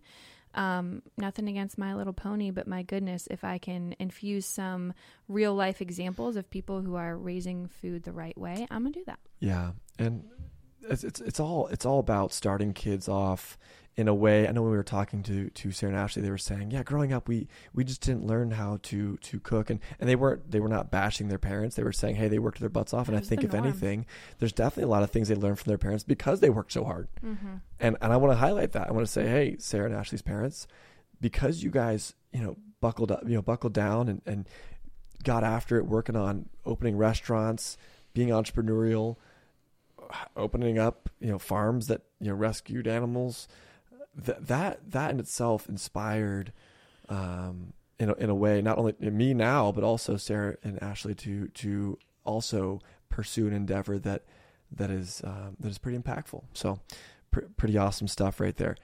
In addition, it's just a, a great example of how conditioning our children, um, how, how powerful that can be. Mm-hmm. So everything from coloring books that talk about real farming to curriculum that we, that we walk them through on how, you know, macronutrients affect us and how important they are, um, to, you know, cooking with them, get in the kitchen with your kids, give them, give them the knife that, that you're scared they might hurt themselves with. Yeah. Be careful, but they, you know, giving some kids a little bit of responsibility is, is very good for them. Mm-hmm. It's very good for kids to, to feel like they're progressing. Mm-hmm. And, um, we also have, we also have a book, we have a resource on the, the Homegrown website that is, that is for, for dinners. It's called What's for Dinner. It is, it is a tension that, that lies with, with every, every family. And, uh, the question goes every day. I mean, I'm, I'm even thinking about it right now. Yeah, it's five o'clock right now. What's for dinner? What's for dinner? And uh, we, we put together, a, well, you, you tell us, what, what, what do we put together and what's for dinner? Yeah, uh, it's six weeks, so forty-two nightly meals. And it's basically just like, um, it's like a cookbook slash meal plan slash shopping list all built in one for you. And so it says, this is what we are going to eat tonight. This is the cooking instructions for that. Really simple dishes, typically mm. veggie, um, protein, starch. Sometimes there's a simple soup we're throwing in there, but it incorporates some of the natural family rhythms that have worked really well in our house. Mm. Um, like using a whole chicken once a week, and then we can convert that to broth, and then we can involve stock in our, in our meals for the nourishment. And also just because we're making rice and soups and yeah. things on a regular basis. And so, um, I found it that when I am following the What's for Dinner meal plan, uh, my life just, it takes a mental burden off of it, and it just runs smoother. I was thinking about this recently about What's for Dinner. And I think there's something even more powerful about What's for Dinner than just the practicality of here's your shopping list and here's your meals. And there's this idea of creating routine or habits that mm-hmm. are good. And when you work through something that is six weeks long, that, that, that, that is sort of convenient, right? You start to develop habits. Mm-hmm. And there's, there's, if you're working out every day for a month, guess what? You've created a habit or a rhythm of working out. If you start cooking meals from scratch, cooking dinners from scratch, shopping, you know, utilizing food from one meal to the next, cooking whole whole birds and utilizing the bones and the, and the scraps for stock and using that stock for your rice, you're creating you're creating habits, but it takes it takes a little bit of time, it takes a little bit of investment. So, um, I don't know. I, I, I was thinking about that recently. I think I, I think What's for Dinner is that, that that resource can actually be more impactful than just, hey, I've got dinners covered for six weeks. Yeah, because I mean, you can go on in, on Pinterest or open up any cookbook and find a recipe. Yeah, there's more to it. Yeah, it's it's the planning ahead. It's the rhythm. It's the mindset of how am I utilizing my family kitchen to nourish my family and also not spend a thousand dollars a dinner. You know, so right on. If you want to hear more of my ramblings about the impact of What's for Dinner. He doesn't talk about it on his Instagram, I don't. So don't worry. Um, but you can find me on Instagram. I'm there. Uh, as we talked about earlier, I've been there for about four months. So where have you been? Right? um, I'm, I'm, we're learning, so give me some grace. I will get better at Instagram as we, as we, as we progress. Um, I'm at Joey Hazelmeyer.